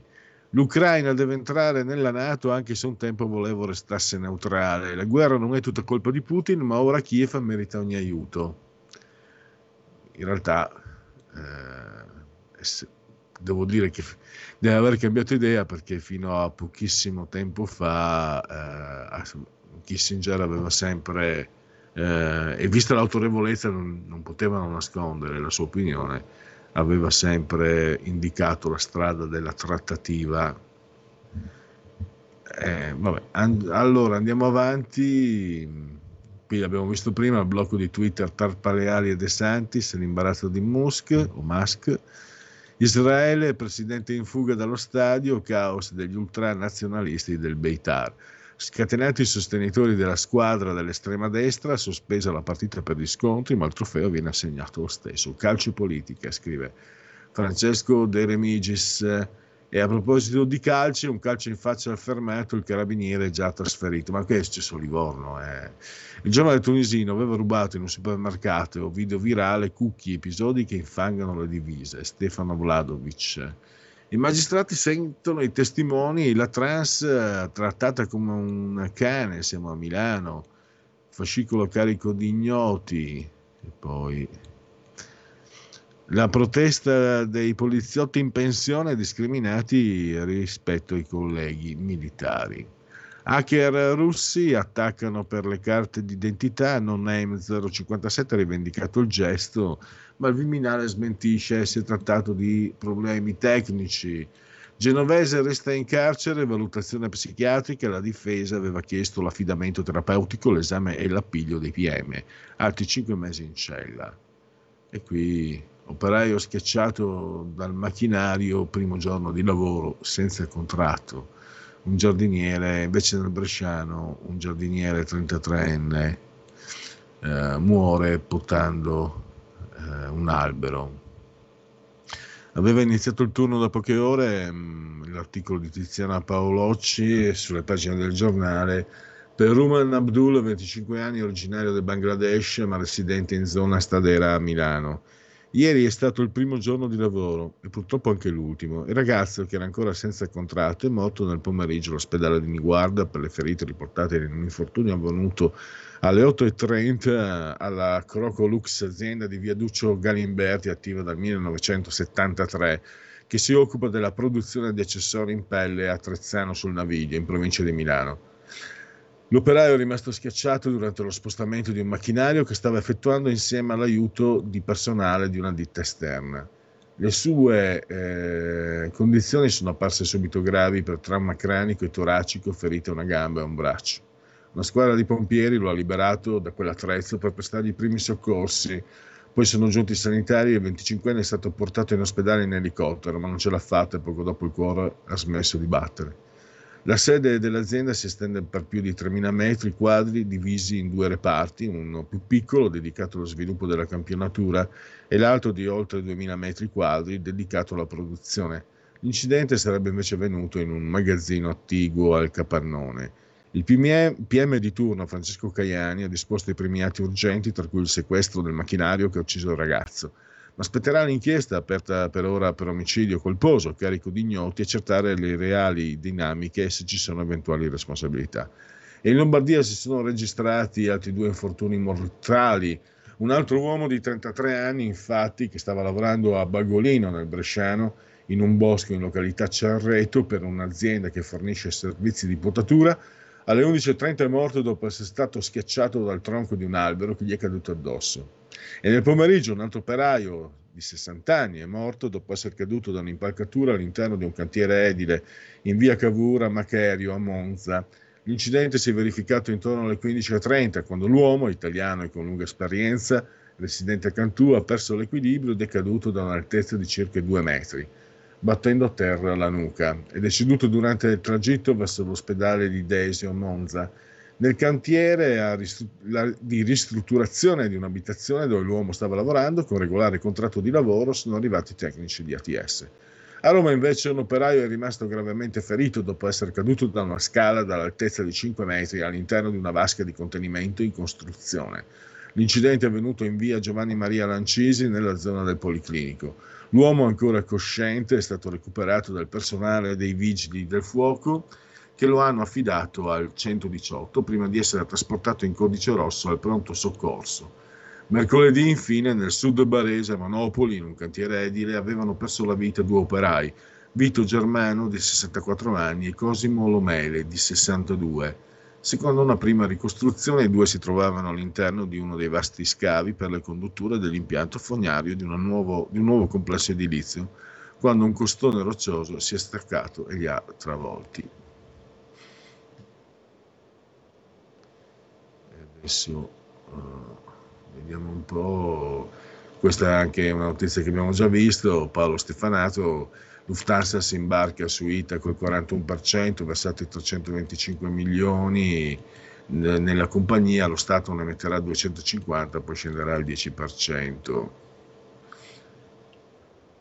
Una notizia strettamente economica. Generali, L'utile del primo trimestre vola a 1,2 miliardi, confermati i target all'impatto dell'alluvione pari a 100 milioni, conti del leone. La Germania inciampa in Cina e va a finire in recessione, questo è Rodolfo Parieti, era anche sulla prima pagina del Sole 24 Ore, i guai della ex locomotiva europea. Dopo il calo dell'ultimo trimestre del 2022, PIL in discesa, meno 0,3, anche nei primi tre mesi di quest'anno. Giù i consumi, le famiglie tirano la cinghia e peggiora anche l'indice di fiducia. L'incubo di default uh, il primo giugno, official USA, la AAA è a rischio, preoccupa lo stallo. sul tetto del debito. Poi questo invece è album, eh, c'è anche Stefano Gianni da Cannes, Wenders e Tarantino conquistano Cannes fra silenzi ed eccessi. Il tedesco è in concorso con Perfect Days, l'americano parla della sua vita nel cinema. Eh, L'Inter, eh, l'urlo di Zanghi, un avviso, vabbè, eh, noi tifosi siamo terribilmente scaramantici. L'annunziata lascia la RAI per divergenze di veduta, questa è invece la vignetta di Crancic nelle ultime pagine del giornale. Ehm, il sindaco a Milano lancia l'allarme, troppi squilibrati in giro, il governo deve aiutarci. Trans picchiata dai vigili, caccia testimoni e video. Adesso passiamo all'ultimo testo, diciamo, giornale, testo, eh, i sacri testi, è l'ultimo giornale un po' di riferimento, l'ultima testata, vale a dire la eh, verità. Prima andiamo oltre. L'uomo mandato dalla commissione ha un nuovo compito, rifilarci il MES. Monti, che ha fondato un partito flop, inventato un balzello che fa perdere gettito, pretende di indicare la strada alla Meloni. E non ci dice che ratificando il nuovo fondo salva stati sbosseremo soldi per gli altri. Davide Serra condannato a Londra per un'accusa di molestie sessuali. Il finanziere Davide Serra, eh, da sempre vicino a Matteo Renzi, è stato condannato a pagare 32.000 sterline a una ex dipendente del fondo Algebris, Yolanda Nicolini, che lo accusava di molestie sessuali e vittimizzazione.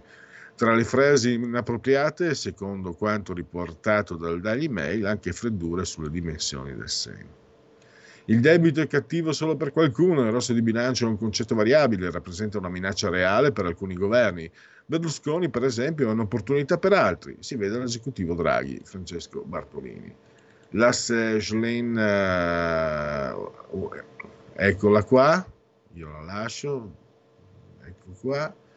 Eh, Bozzoni, Bozzoni dove sei? Eccoti qua, eccoti, sei tornato il grande Bozzoni è tornato. Questo body shaming è molto colto, os- oserei dire quasi erudito, infatti non l'ha capito nessuno.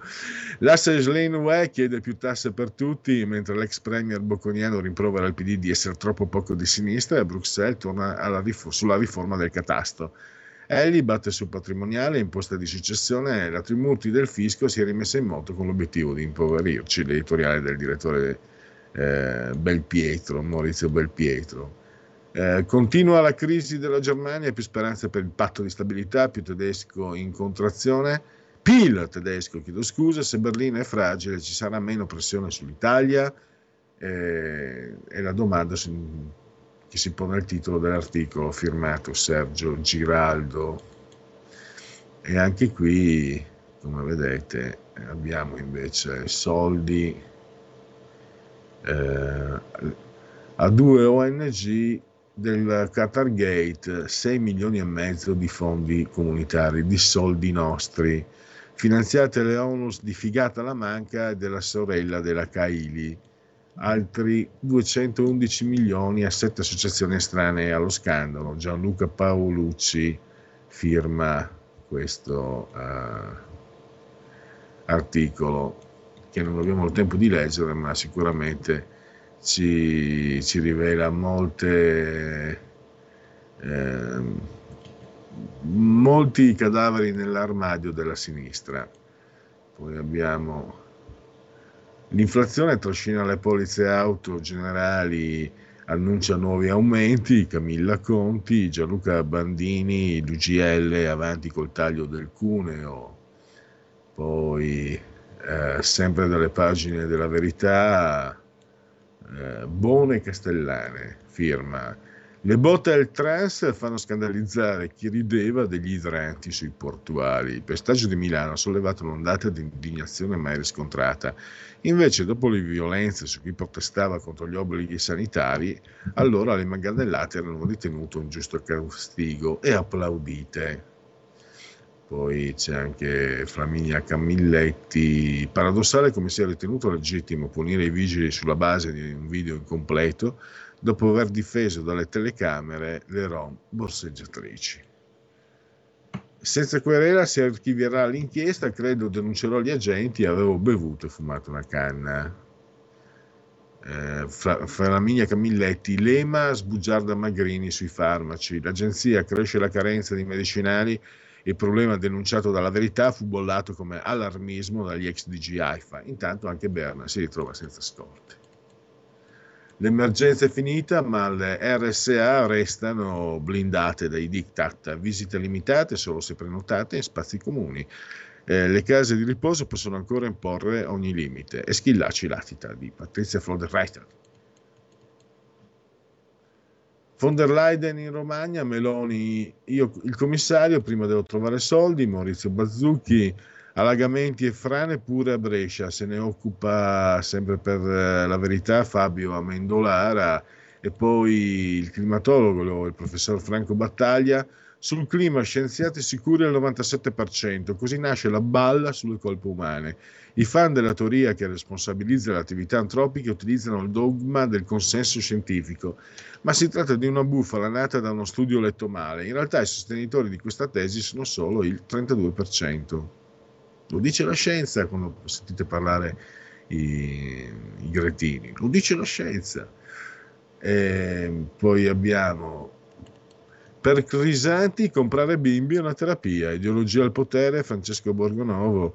Il senatore Dem sostiene che la nostra Costituzione riconoscerebbe il diritto alla gestazione per altri e paragona perfino la vendita di un neonato a un trapianto di rene. Ormai il PD ha deciso di mettersi contro la legge che vieta lo sfruttamento dei corpi femminili. Mentre Sarina Biraghi, se dici che l'utero in affitto è reato, ti censurano. Il comune di Roma straccia alcuni manifesti, ledono la libertà delle famiglie. Eh, poi abbiamo visto anche prima Gandola che si occupa di Luciano Nunziata e Alessandro Darolda. Iervolino passa la mano, metà dell'espresso va agli amici di D'Alema. Ceduto il 49% ad Alga di Ammaturo a Didi Ludoil, gruppo diretto da Errore che da Sace fece arrivare 35 milioni. L'intervista a Stefano Bandecchi, il patron della squadra della città Umbra, a coro con il centro, ma le politiche scelto la maggioranza e Berlusconi è un amico. Con questo Terni scende in campo a livello nazionale. Si torna alle urne, sfide bollenti a Pisa, Ancona e Vicenza. Carlo Tarallo ne parla e poi la Wagner ora soffia sul fuoco del golpe, Stefano Graziosi e Giorgia Paccione di Bello, insomma stiamo giocando in casa con questa pagina come Radio Libertà, il Belgio contro gli USA sul fisco violano le leggi sulla privacy. E poi il centenario della nascita dell'educatore, vedendo come si è ridotta la scuola, Don Milani è stato un cattivo maestro. Questo è l'editoriale di Marcello Veneziani.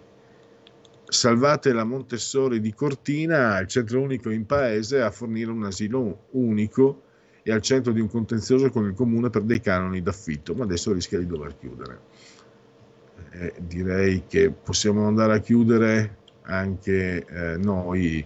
Eh, Carlo Melato si occupa di musica, siamo nelle ultime pagine de, della verità, un'intervista a Donny McCaslin nella profezia di Bowie c'è il futuro del jazz. Il sassofonista scelto dal Duca Bianco per Black Star, il suo ultimo album Testamento. Non mi disse che stava morendo e non mi spiegò perché nei testi parlasse di Lazzaro. Era colpito dal suono della mia band e riuscì a fondere le sue idee e le nostre improvvisazioni. Chiudiamo quindi con la musica e chiudiamo ringraziando Federico, dottor Borseri, saldamente sotto di comando di regia tecnica. Arriva, dovrebbe esserci dopo Alessandro Panza, tra, una, tra un anno magari. Tra un'ora invece, oltre la pagina, vi ho già anticipato i temi Russia, eh, il voto di domenica e poi oggi c'è anche parola di scrittore. Quindi grazie a todos, restate lì e a più tardi.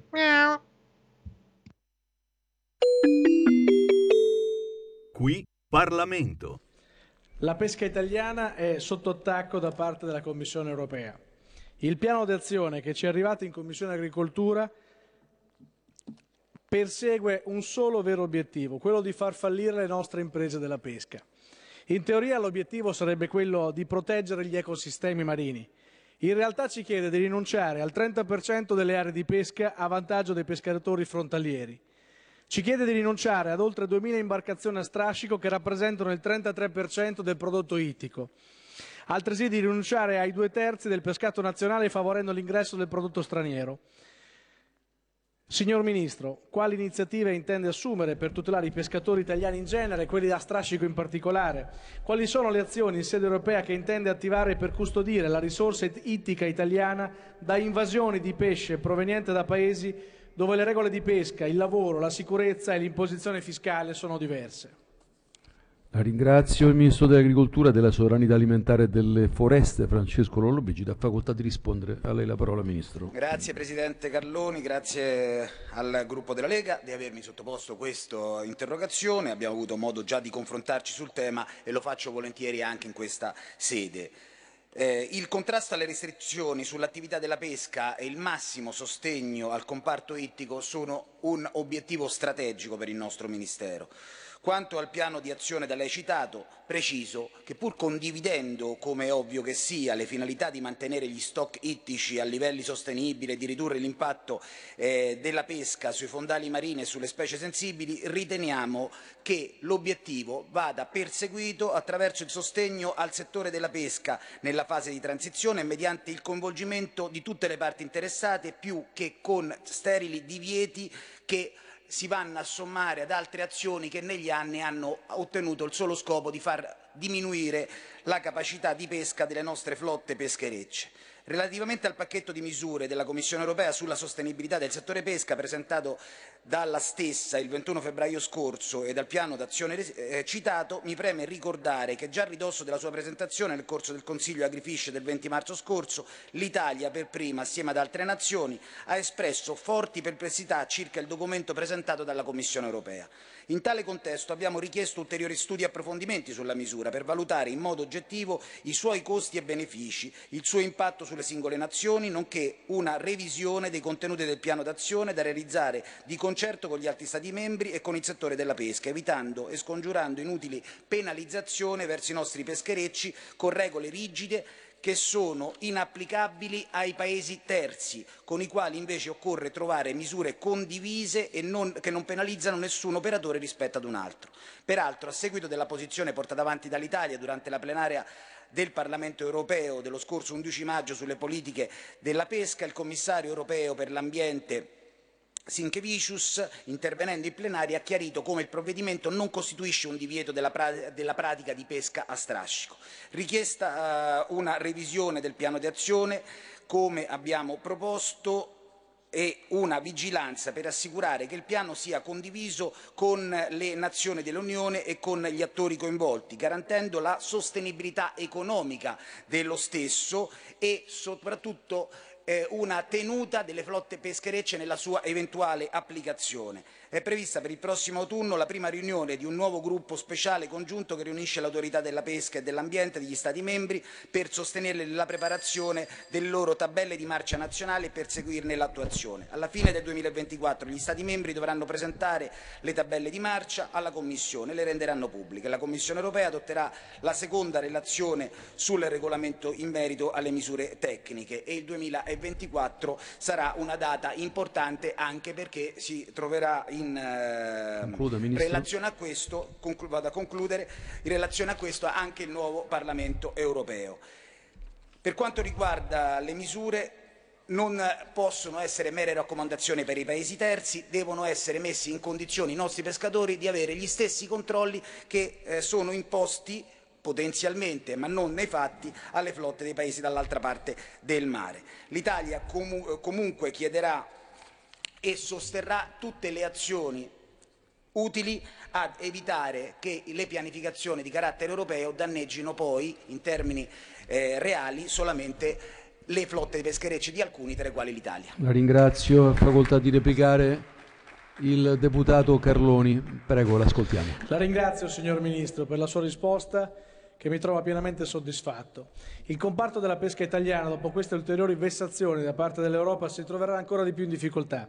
Siamo co- d'accordo con lei che nel piano si deve prevedere una riduzione della dipendenza dai combustibili fossili tramite un passaggio dalla pesca a strascico a metodi di pesca che richiedono meno energia, ma questo non deve andare a colpire i nostri pescatori eliminando di fatto le agevolazioni fiscali sul gasolio.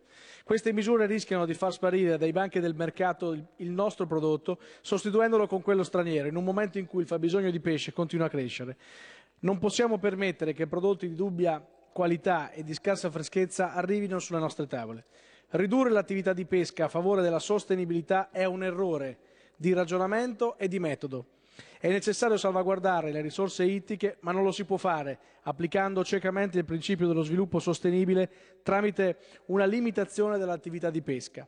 A nostro avviso, e sicuramente le sue parole ci confortano, non servono politiche restrittive, ma di sostegno al settore. In Commissione Agricoltura in- nei prossimi giorni inizieremo l'esame del piano di azione e questa, ascolteremo le varie associazioni di categoria e daremo voce a queste battaglie da parte delle tante imprese che in queste ore sono preoccupate del loro futuro e sappiamo che lei sarà al nostro, anche al nostro fianco per analizzare le questioni e, e condividere, concordare col governo un'azione comune. I pescatori italiani, come lei sa bene, da 13 anni ris- rispettano le sempre più stringenti regole europee e adesso gli si deve anche praticamente far smettere di lavorare. Non si può scaricare la colpa su di loro, la pesca a strascico non va demonizzata. Eh, noi tro- ci troverà al suo fianco nelle battaglie che vorrà intraprendere, come la settimana scorsa al Parlamento europeo, i nostri parlamentari hanno difeso i pescatori e eh, siamo Concluda. sicuri che l'attacco che in questo momento viene portato avanti dall'Europa, se ci mostreremo uniti in un interesse generale, potrà essere ra- rafforzata la posizione, po- potrà rafforzare l'attività del suo ministero e il lavoro che sta facendo. Qui Parlamento.